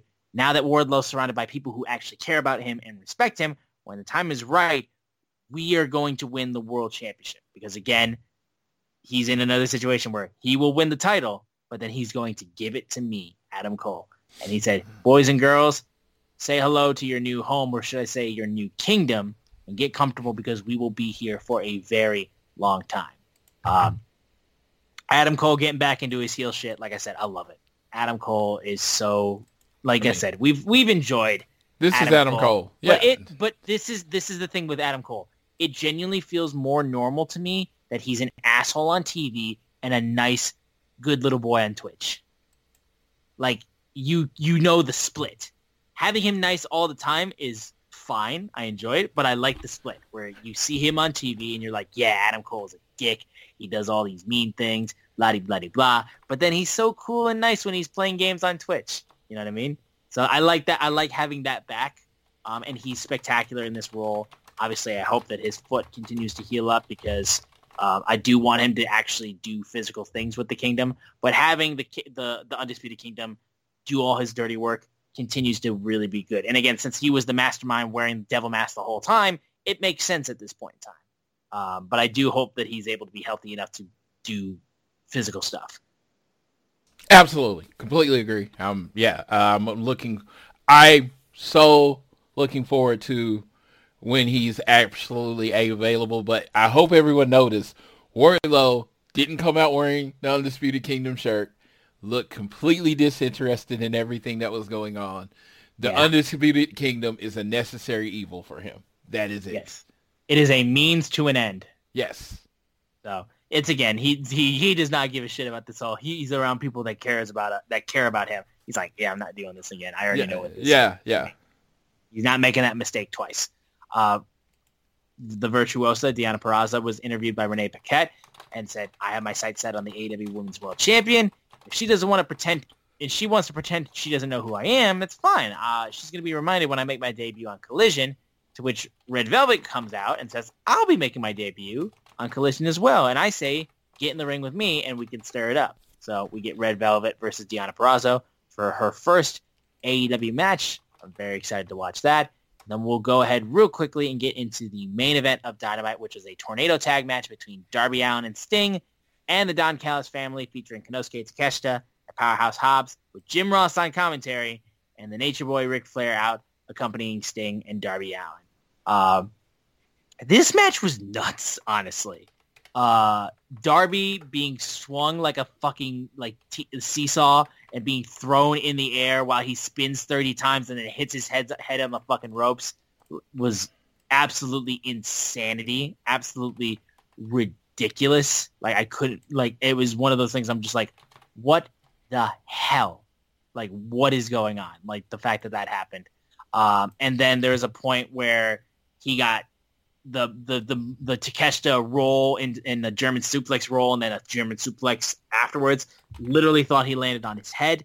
Uh, Powerhouse Hobbs and uh, Sting were battling each other all throughout the arena, and then eventually they're on the stage right by the fans, and there are two tables by ringside, and he grabs him for the Scorpion Death Drop and fucking throws him through it. And I'm just like, Jesus Christ, Sting! Like Sting continuing doing this stuff, like I know we're getting close to him being fully done, but still at this point in his career, it still freaking terrifies me every time he does stuff like this. It's like absolute madness every time he does these crazy spots. Um, but it was great. Um, and then there's a point where Darby Allin flies through the ring ro- ring ropes and like crashes into Hobbs. Uh, and then eventually, as the match goes on, uh, uh, Sting, uh, like I said, after he does the Scorpion Death Drop through the tables, he then grabs Hobbs and he pins Hobbs in the ring for the victory. And that's a big win for Sting and Darby Allin. And they get interviewed real quick afterwards, basically being like, hey, Sting, so we know that you're going to end your career at Revolution, but who will your opponents be? And that's when the Young Bucks come out with these It's a super kick party. Yeah. awful mustaches. Did you notice the black and white? The Yes. sting? The sting? Yeah. I saw that. See, to me, I'm a stupid YouTube guy. I thought saw it as Unis Honest. You're not gonna know what that is, but maybe some people do. I saw that as Unis Honest. Ah, yeah, yeah, I just took it as they were wearing Sting's colors, the black were and wearing white. Colors, yeah. Yeah, but um, yeah, it seems like our match to close out Sting's career will be Sting and Darby Allin versus the Young Bucks. Let me just say, I'm so excited for that. I think that will be a damn good match. Me personally, I don't know, but me personally, I kind of wanted it to be Sting versus Darby Allin. See, That's me- just me. yes. I know it's kind of tough to have Sting do singles matches. I, I get that, you know, but that's just kind of what I wanted because I felt like Sting giving back to Darby, like having him be his final match, and then Sting would go out on his back, Darby gets the win, and then you know, great celebration of of Sting's unbelievable career as you know the guy that he broke in with AEW. Like Sting and Darby Allin were always linked, always. Like those two were inseparable and having them wrestle to close things out, I genuinely thought that's the way I want. Young Bucks versus Sting and Darby Allin will be great. It's not what I personally wanted, but it will be great. But for the love of God, can these guys stop being the absolute biggest pieces of shit? I You, just you're you're going to be shocked to find this out. I'm like, you're, I'm gonna blow your mind. You might ahead, just tell me. you might just hang up because this me. is gonna shock you and blow you Tell up. me. I wanted it to be FTR. oh my God, I can't believe it. It's in Greensboro, North Carolina. I mean, yes, Who represents North Carolina harder than FTR? I know, I know. I I mean, come on. That's, And I mean, like, uh, yeah. uh, no, like who represents North Carolina harder than FTR? It's like That know- would have fit more for me too. Like I Yeah, said, like and like I and somebody I uh, Matt Kuhn, my guy Matt Kuhn said the same thing, and everybody's like they already had a match. I mean, do we do we do we have a rule? Is there is is there a rule that I didn't know about? Uh, Austin that uh people only Can't can wrestle wrestle once. Yeah, I don't think that's how that works. yeah. Is, is, is this a is this a rule that somebody threw out there? Oh, they can't wrestle again, and it actually makes more sense because who won the Sting? If y'all remember, who won the Sting and Darby match versus FTR? Sting and Darby. Yeah. FTR says, "Hey, we can't let you retire with the win up on us." Boom! There's your match. Exactly. Simple. And also doing it in North Carolina, Yeah, where yeah, like yeah, we, it's yeah. our, that's that's FTR Yeah. country, and like we want we have so much respect for you. We would be honored to be your final match. wrestling is not hard. you know, not. it- it- it- And- people try to make it overly complicated. It's Indeed, not and hard. Listen, do, do people want to know my actual mm. thoughts about this? Because I'll piss a lot of people off about it, but I Yeah. can let you know my actual thoughts. This sounds to me like the Young Bucks want street cred for being Sting's last match, and it's not because of like it makes the most sense. They want to be the guys to be known as we wrestled Sting in his final match, which is completely fine. Like I said, who wouldn't want that? But to me, it seems like selfish decision. It, it- it- I Sounds mean, like the EVPs wanted to be Sting's last match, whether it made sense or not. I honestly will say this. I will reserve judgment until I hear what Sting wanted to do. If he you go. wanted, if he wanted him to be them, then I think Sting could have should have been able to pick have, and, that whatever. could have, and that could have a thousand percent been the case. Like Yeah, I said, like, I'm just he's like- speculating. I like- don't know shit. Who haven't we wrestled? Oh, the Young Bucks. Cool, let's do it. You know, uh, I don't know. Like I said, I I, I don't know. Uh, You don't know what. yeah, yeah. Like I don't know what the right decision was. You know what I No, mean? and again, It's like I said, the right should be- decision. The right decision is Ric Flair. Ric Flair can't do it. He No, just physically. That's the right decision. Greensboro, North Carolina, Sting versus Ric Flair. That was what started off. Greensboro, North Carolina, Sting versus Ric Flair. That's what ends it all. That that's the match. We can't do it. We can't. No, Ric it's Flair cannot impossible. wrestle. Did you see him just trying to get in and out of the ring? Dude, I'm telling yeah. you, I was terrified he was gonna fall. Yes, and it was like, no, um, no, I, I, I, lo- I, lo- I mean, come on, I love Ric Flair, and you know, all other stuff aside, you can't take away from how, like, none of that. What I've learned in my adult can take away from him being one of the foundations No. of me being a wrestling fan. So, but dude, dude, I don't even want him doing what he did tonight. Like, no. I want him to be home. I want him to be home. Like I Dude, said, dude, it's been nice to have it. Like I know it's nice to have him around, and you know, Yes. he's basically there just to wants to be there for Sting's final run. I get that. Bro- I'm, I'm, I'm completely fine with it. But I want him to be home. Pro wrestling him owes him everything. like owes him everything. Don't get me Yes. wrong. But like what I saw tonight just made me sad. And I don't want to be sad when I'm watching wrestling. Yes. like, And again, Like I said, just closing things out. Like I said, I don't know anything, and I'm just telling you the way that it felt to me. Like I said, this could have very well been what Sting wanted to close it out with. But to me, it seems like the EVPs wanted just to be known as the guys that wrestled Sting final in their in his final match. That's what it felt like to me. It's a Mhm. very pessimistic way of looking at it, but that's the way that it feels to me. Yeah. Because otherwise, I don't get the reason why. Like it just there's no connections between these guys. There's nothing. Like even with Darby, like there's no connection there. I feel like um, there's more with FTR, and again, there's more. It feels more of a close-off match if it's a singles match between Darby and Sting. That's the kind of way that I wanted it to be. And then I have to go on Twitter and see Brandon Cutler tweet, tweeting about like uh, sources are telling me locker room morale is incredibly high up now that the Young Bucks are back. Everyone's hugging and high fiving, and I'm just like, shut the fuck up. oh, that's tongue in cheek. I mean, that's, I know. I'm just like tongue in cheek. That's, he has been doing it since they left. So And I hated it ever Yeah, since. no, it's tongue in cheek. And I can hate on Brandon Cutler because I don't care about Brandon Cutler. I, I, No I- disrespect, I don't care. Two jobs Cutler. I love that guy. Uh, two check Cutler. I love that guy. He was being funny. I know. And there's it- the there's the yin and yang, there's the yin and the yang. That's a set. That that's Floyd. That's his side of things. Oh. God, no! Like my, like it was funny. Uh, I, I will always tell this story. I I go in uh, to uh, Double or Nothing, the first Double or Nothing at Starrcast two, and everybody's like, "Who's are you gonna go excited to meet?" And I was like, "The first person I'm meeting is Brandon Cutler." And they're like, "Why?" I'm like, "Oh, Brandon Cutler's fucking hilarious." I'm like, "You, I mean, do you not see it?" I'm like, "I love Brandon Cutler." So he's he's actually the first person. My AEW uh, turnbuckle pad. He was the first person to sign it. That's awesome, and Yeah. I I'm, I I love that for you. I don't care about him. and seeing him I constantly I mean, tweet he- and seeing him constantly tweet and just being the parrot for the Bucks. Like I said, in character, it works very well. In character, in kayfabe, it works very well. At pissing me off.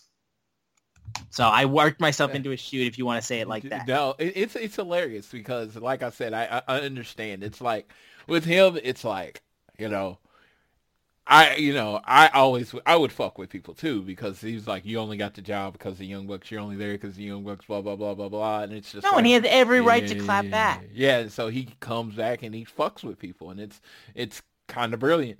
But um, yeah, no, um, I, I I think he's I think he's hilarious. I don't really have a problem with it being the Young Bucks in the tag team because I like the Young Bucks. Don't get me wrong.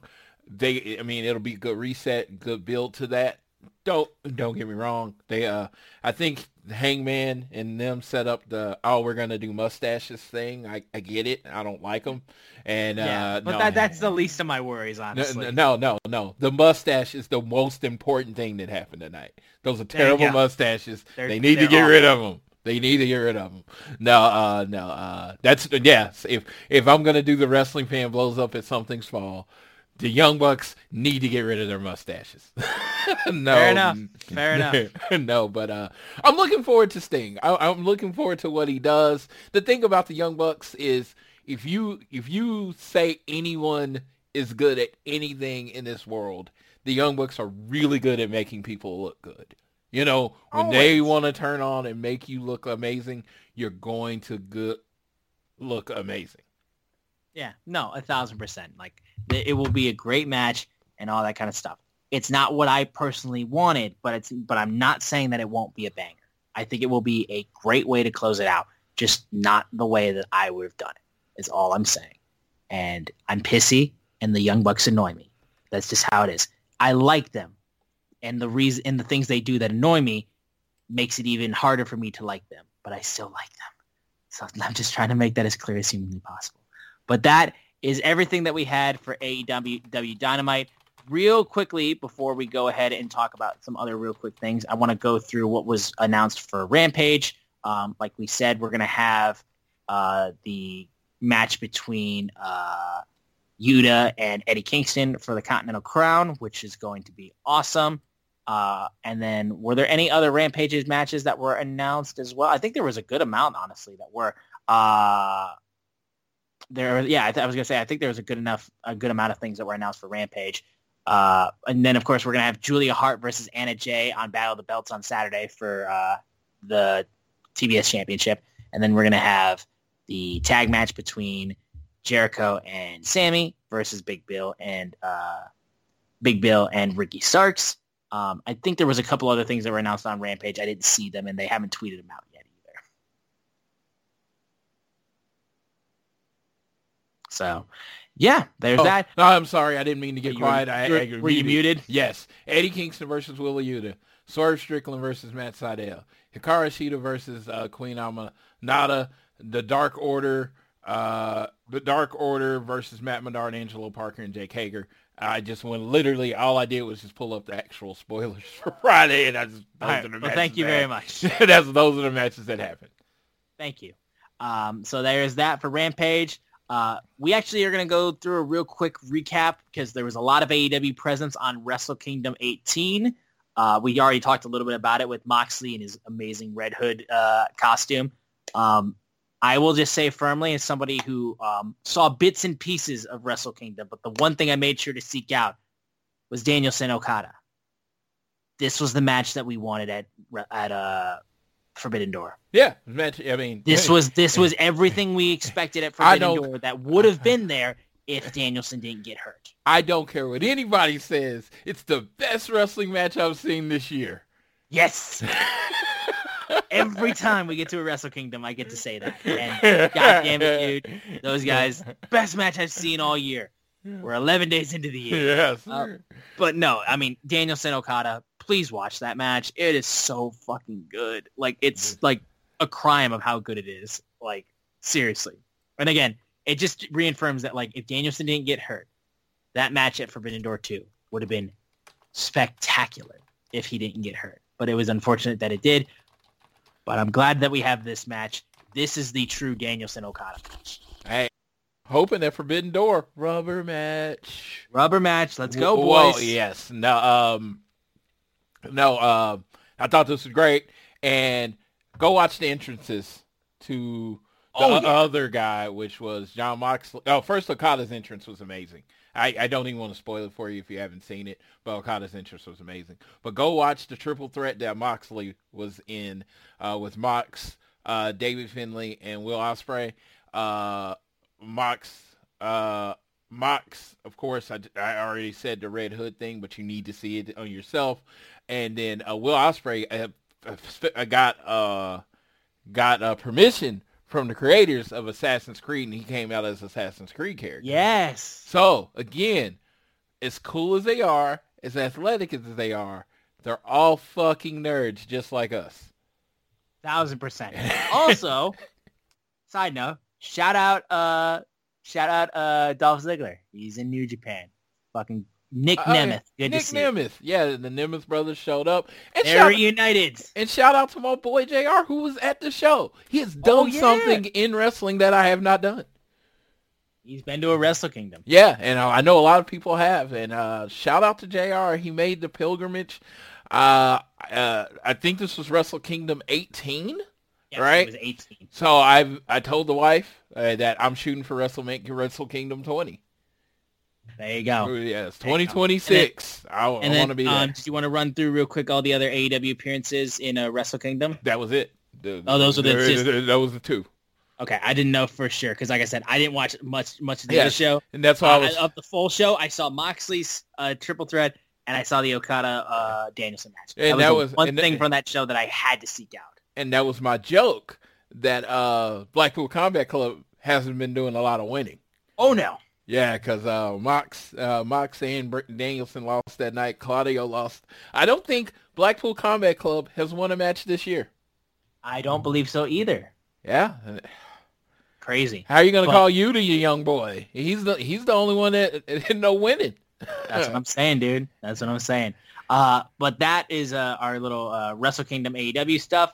Um, Oh, and Now- for a full Wrestle Kingdom review, make sure you Yes. go to check out Keeping, Keeping It Strong Strong, style with Young Boy. I listened. To, I listen to the preview and the review every year. And I, I'm not saying I don't listen to the show through the year, but those are too much listens. They also had their award show, their AEW year-end award show this week. Make sure you check that out too.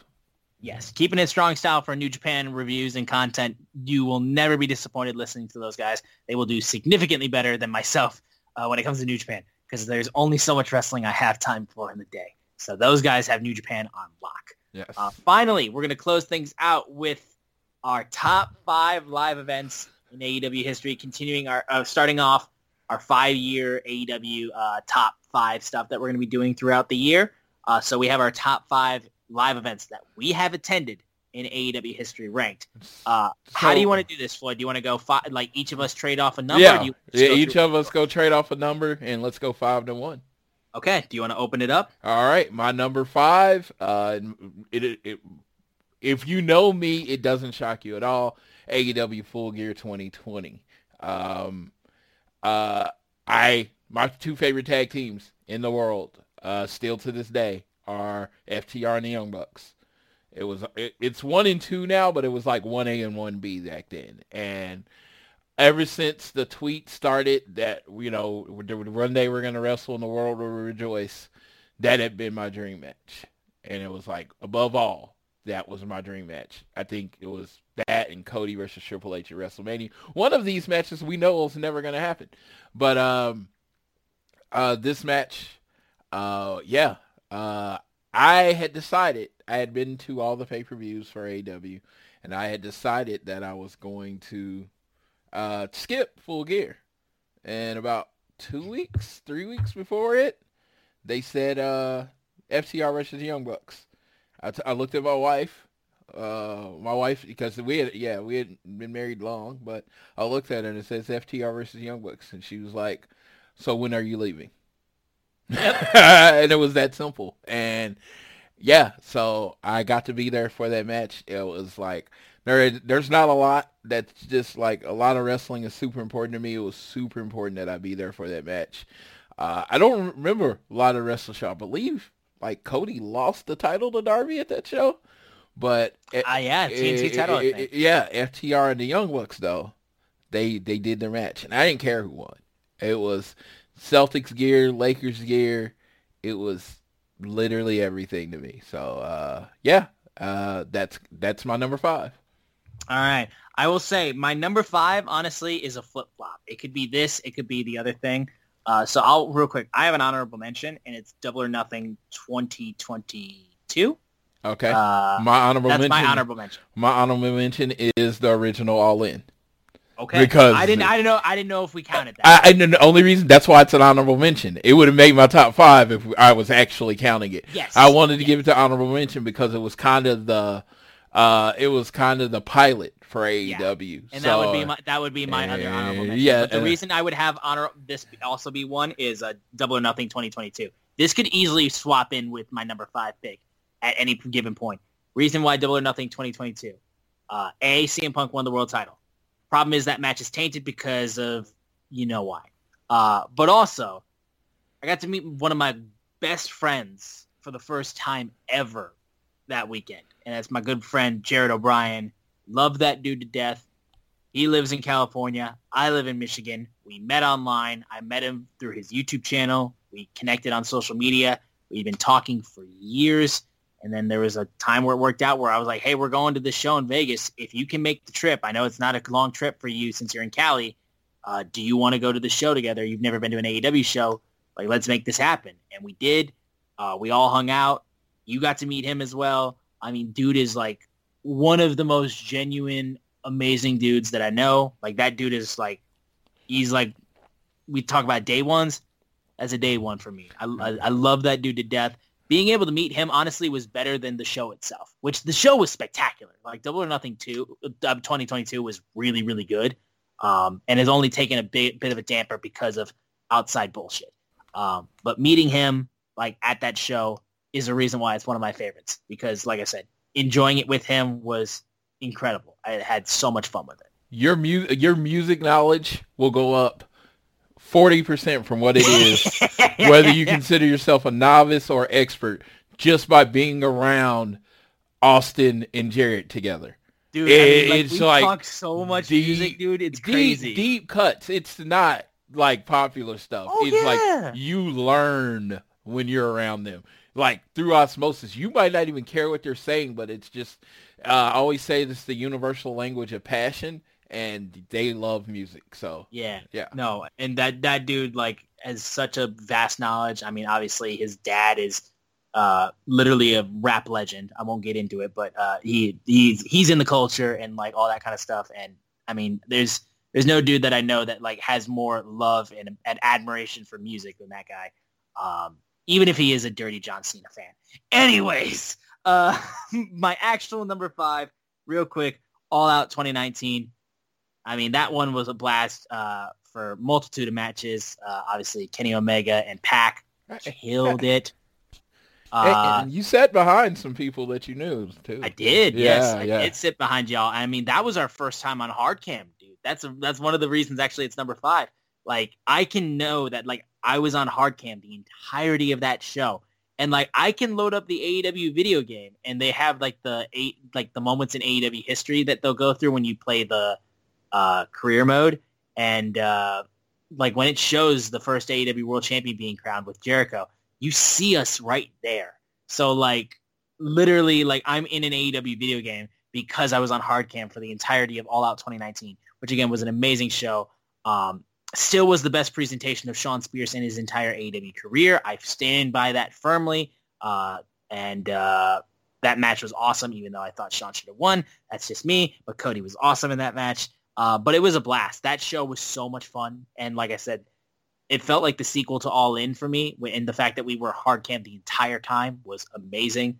Um, and also being there for Orange Cassidy's debut was fucking awesome. Uh, especially since we saw him at uh, Two Cup Stuffed at GCW literally like the night or two before. So I literally had no idea who that man was. that was funny.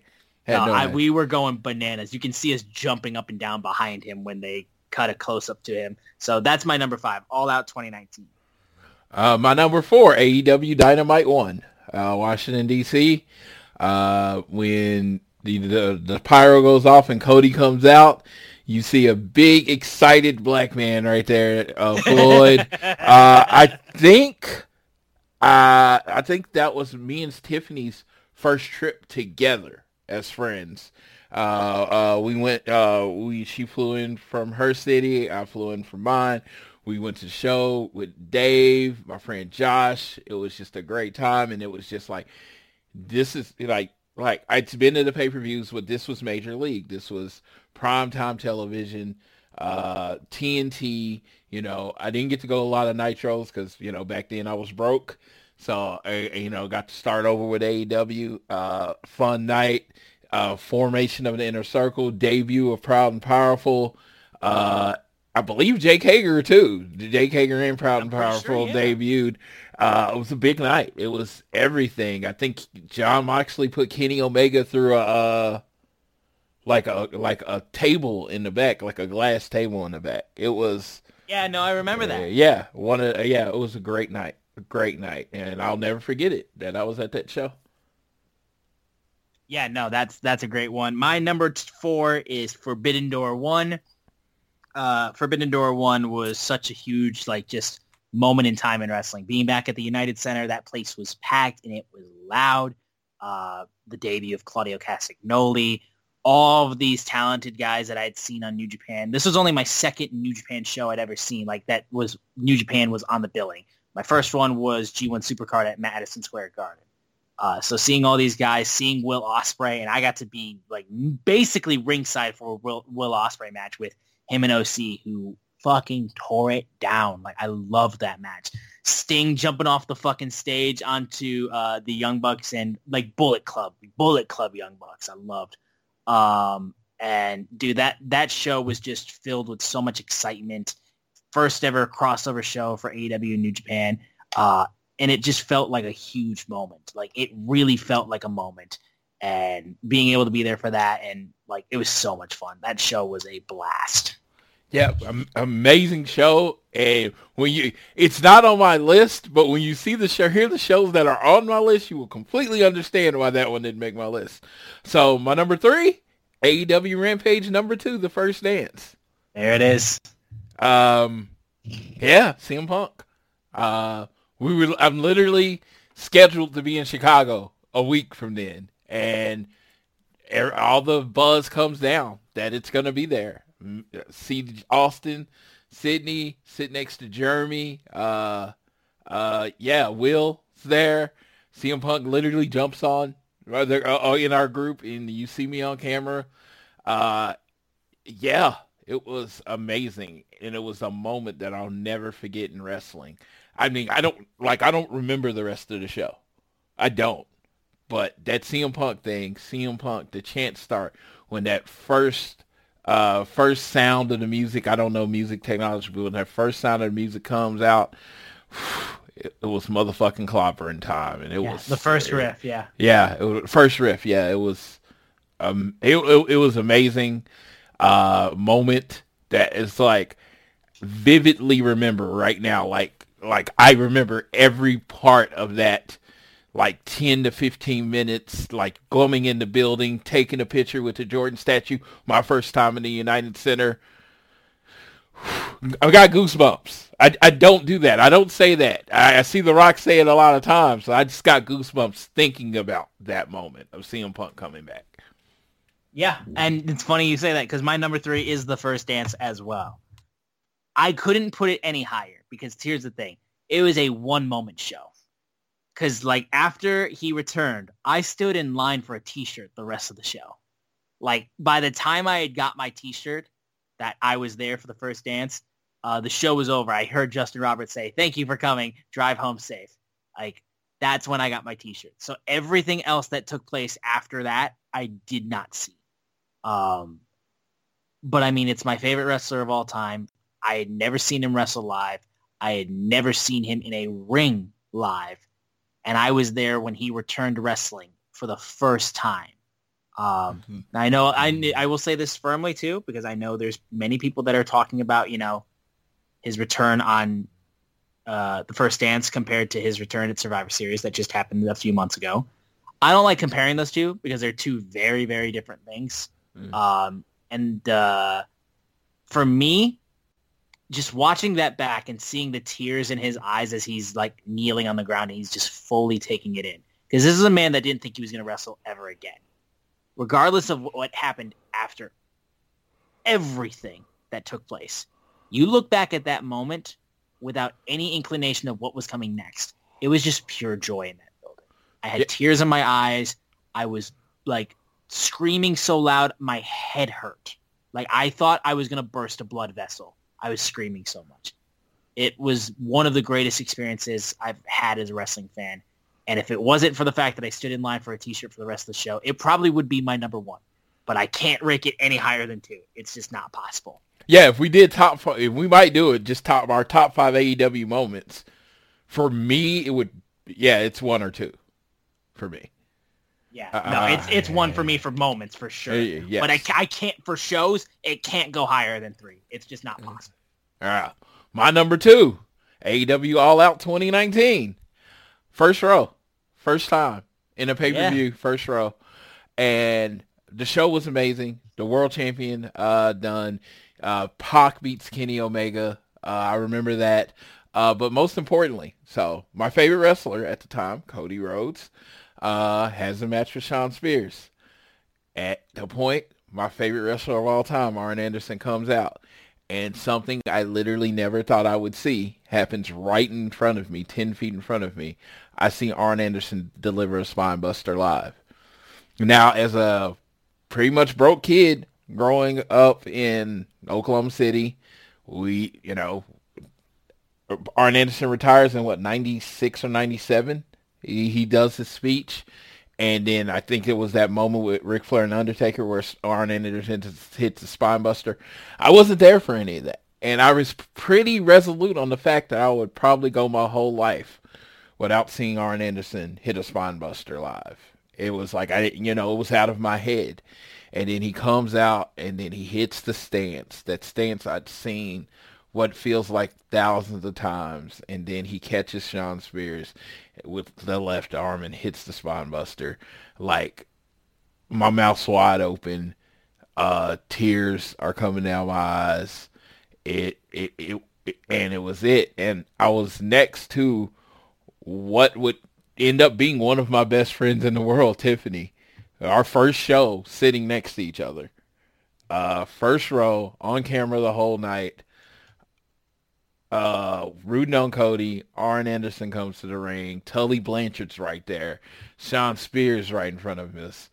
Uh, that whole show, we're new world champion. I, I mean, I could keep going, but yes, uh, that that was it. And it took literally, it was number one until about five months ago.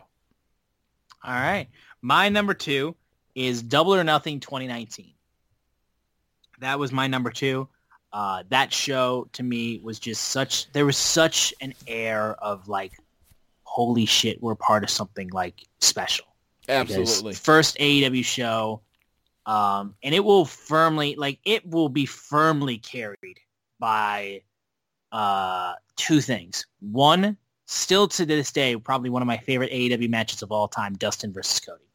That match genuinely like I can't even think of a way that it could have been any better. Like it's still like close to as perfect of a match as you could want. I feel like, um, and then of course Jon Moxley showing up like that paradigm shift that it truly was when he showed up at the end of the show, like shook the building. Place was going insane.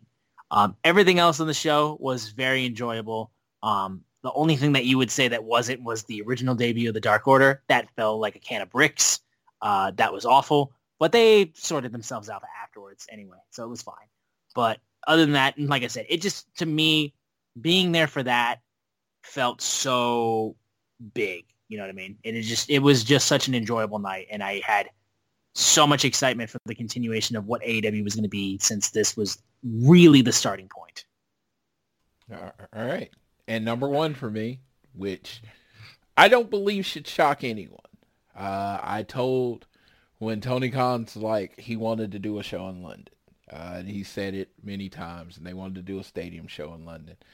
And I told anyone that would listen, I've said it on the show. Their first show, their first show in London, their international show will be my first time in London, and I will be there for it. And this is and and this is me thinking it's gonna be at the cottage or whatever, wherever uh, Fulham plays. Thought it was gonna be there, but I didn't care where it was. I was gonna be there. Then they announced the show, Wembley Stadium. Uh, as a kid, 11, 12 years old, when Dynamite Kid and uh, I mean, excuse me, I said Dynamite Kid, uh, Davey Boy Smith and Bret Hart at SummerSlam. Uh, very important match to me. Uh, very big. I mean, I have a, I have a bulldog named Winston, you know, because of David Boy Smith, and uh, uh, yeah. So it was like the childhood dream. I was gonna be in Wembley, and I was gonna watch a wrestling show. So I get to go to a wrestling show. Uh, y'all, y'all got to hear all the passport shit I had to go through. And then the what month before I get find out that my two favorite tag teams ever, FTR and the Young Bucks, are going to be in there. And I got to walk into Wembley Stadium uh, in front with eighty thousand people, the largest audience in uh, AEW history. I don't even know when or if they'll ever break that number. Um, I don't come at me with the turnstiles. I'm just like, dude, most tickets sold in AEW history.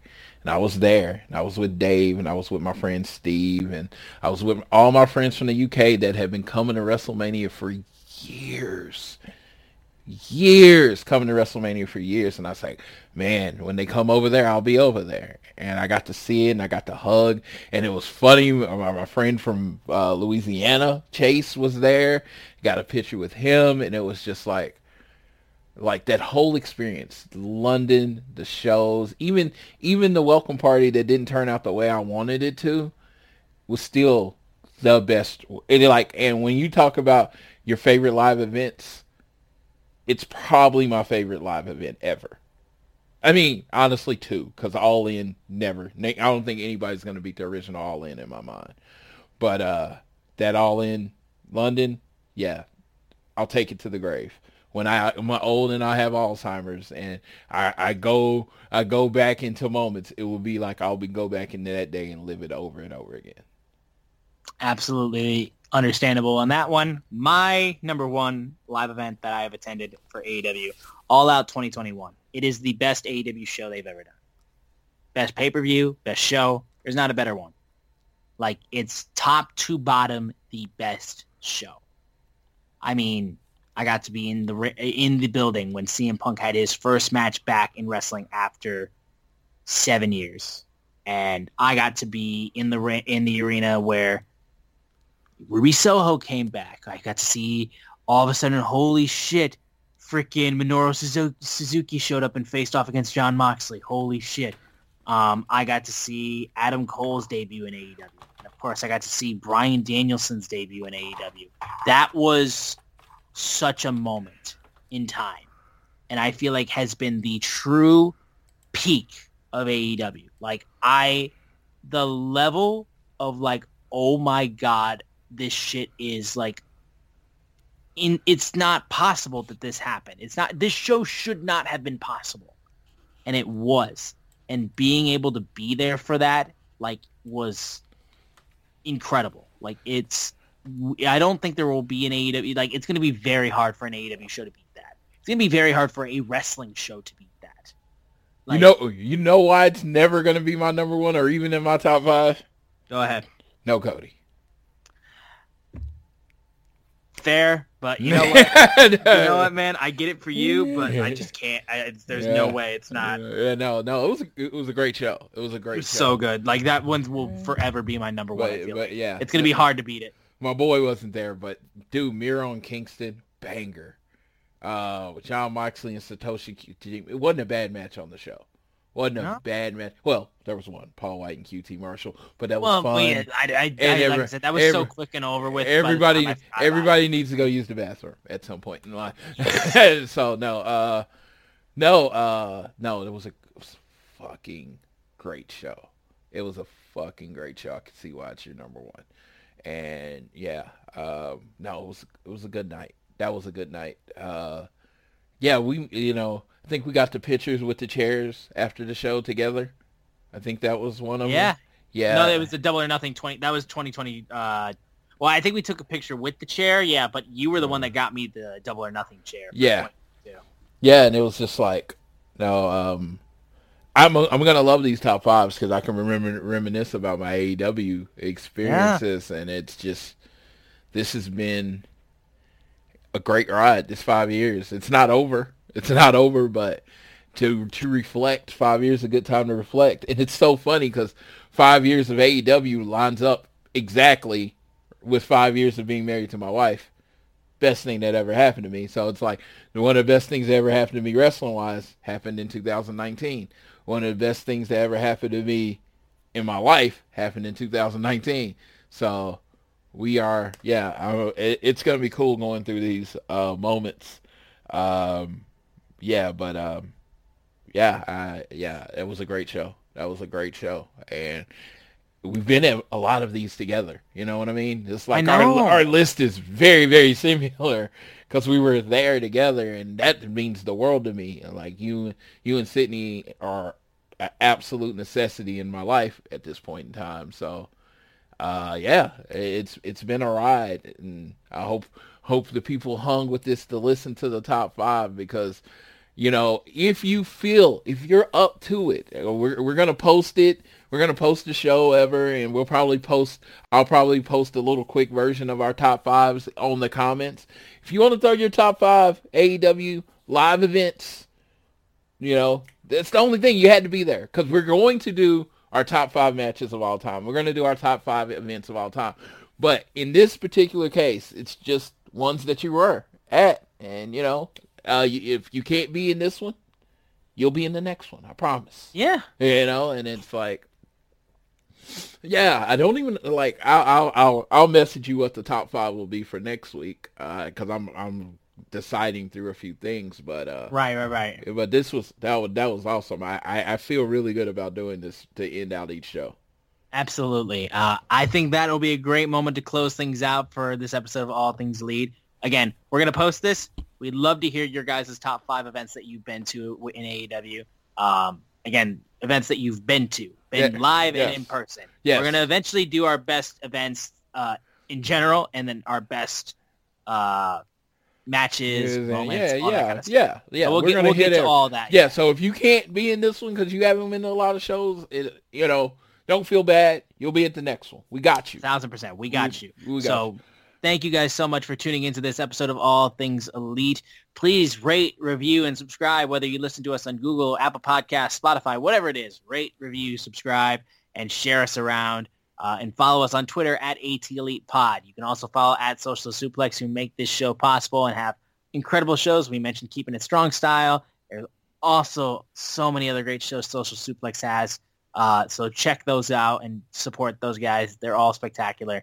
I am at Austin Szumowicz, S-Z-U-M-O-W-I-C-Z. Floyd is at Floyd Johnson Jr. on Twitter. And with that, I will let my man Floyd. I will not be here next week, folks, because I will be in Orlando. Yeah, Uh, so it'll be. I will let you know that from from Jump Street. So Yeah, I will let you know. It will be me and Jr. And we're gonna kind of discuss his time in uh at Wrestle Kingdom and his time in Japan because I've never been there. So Hell yeah. I want to uh, learn a little bit, uh, learn a little bit about his experience. Of course, we're going to review the shows, talk about the wrestling, but as an extra bonus, we're going to talk about his time in Japan. thousand percent. I'm Yeah. super excited to listen to it. I'm so jealous that he was there. Yeah. Uh, but regardless, that's all I got. So I will pass it off to Floyd so he can take us home for this episode of All Things Elite. Oh yes. Uh, thank you all for listening. First show of the year. Hopefully we did great and uh, we didn't waste your time. Uh, looking forward to the rest of the year. I'm not going to be long-winded here because we've already kept you two hours. But I'd just like to thank you for listening. We appreciate you listening. Second moment, uh, anytime you can. If you decide you feel it is worthy or deemed, go ahead and press that donate button and kick us a little something, something. Let us know you love it. Buy us a double cheeseburger. You know, no amount's too small. Uh, we uh, we appreciate you all for listening, and I'm going to leave you like I always leave you, whether it is home, work, or school. Always do your best to be elite. Happy New Year.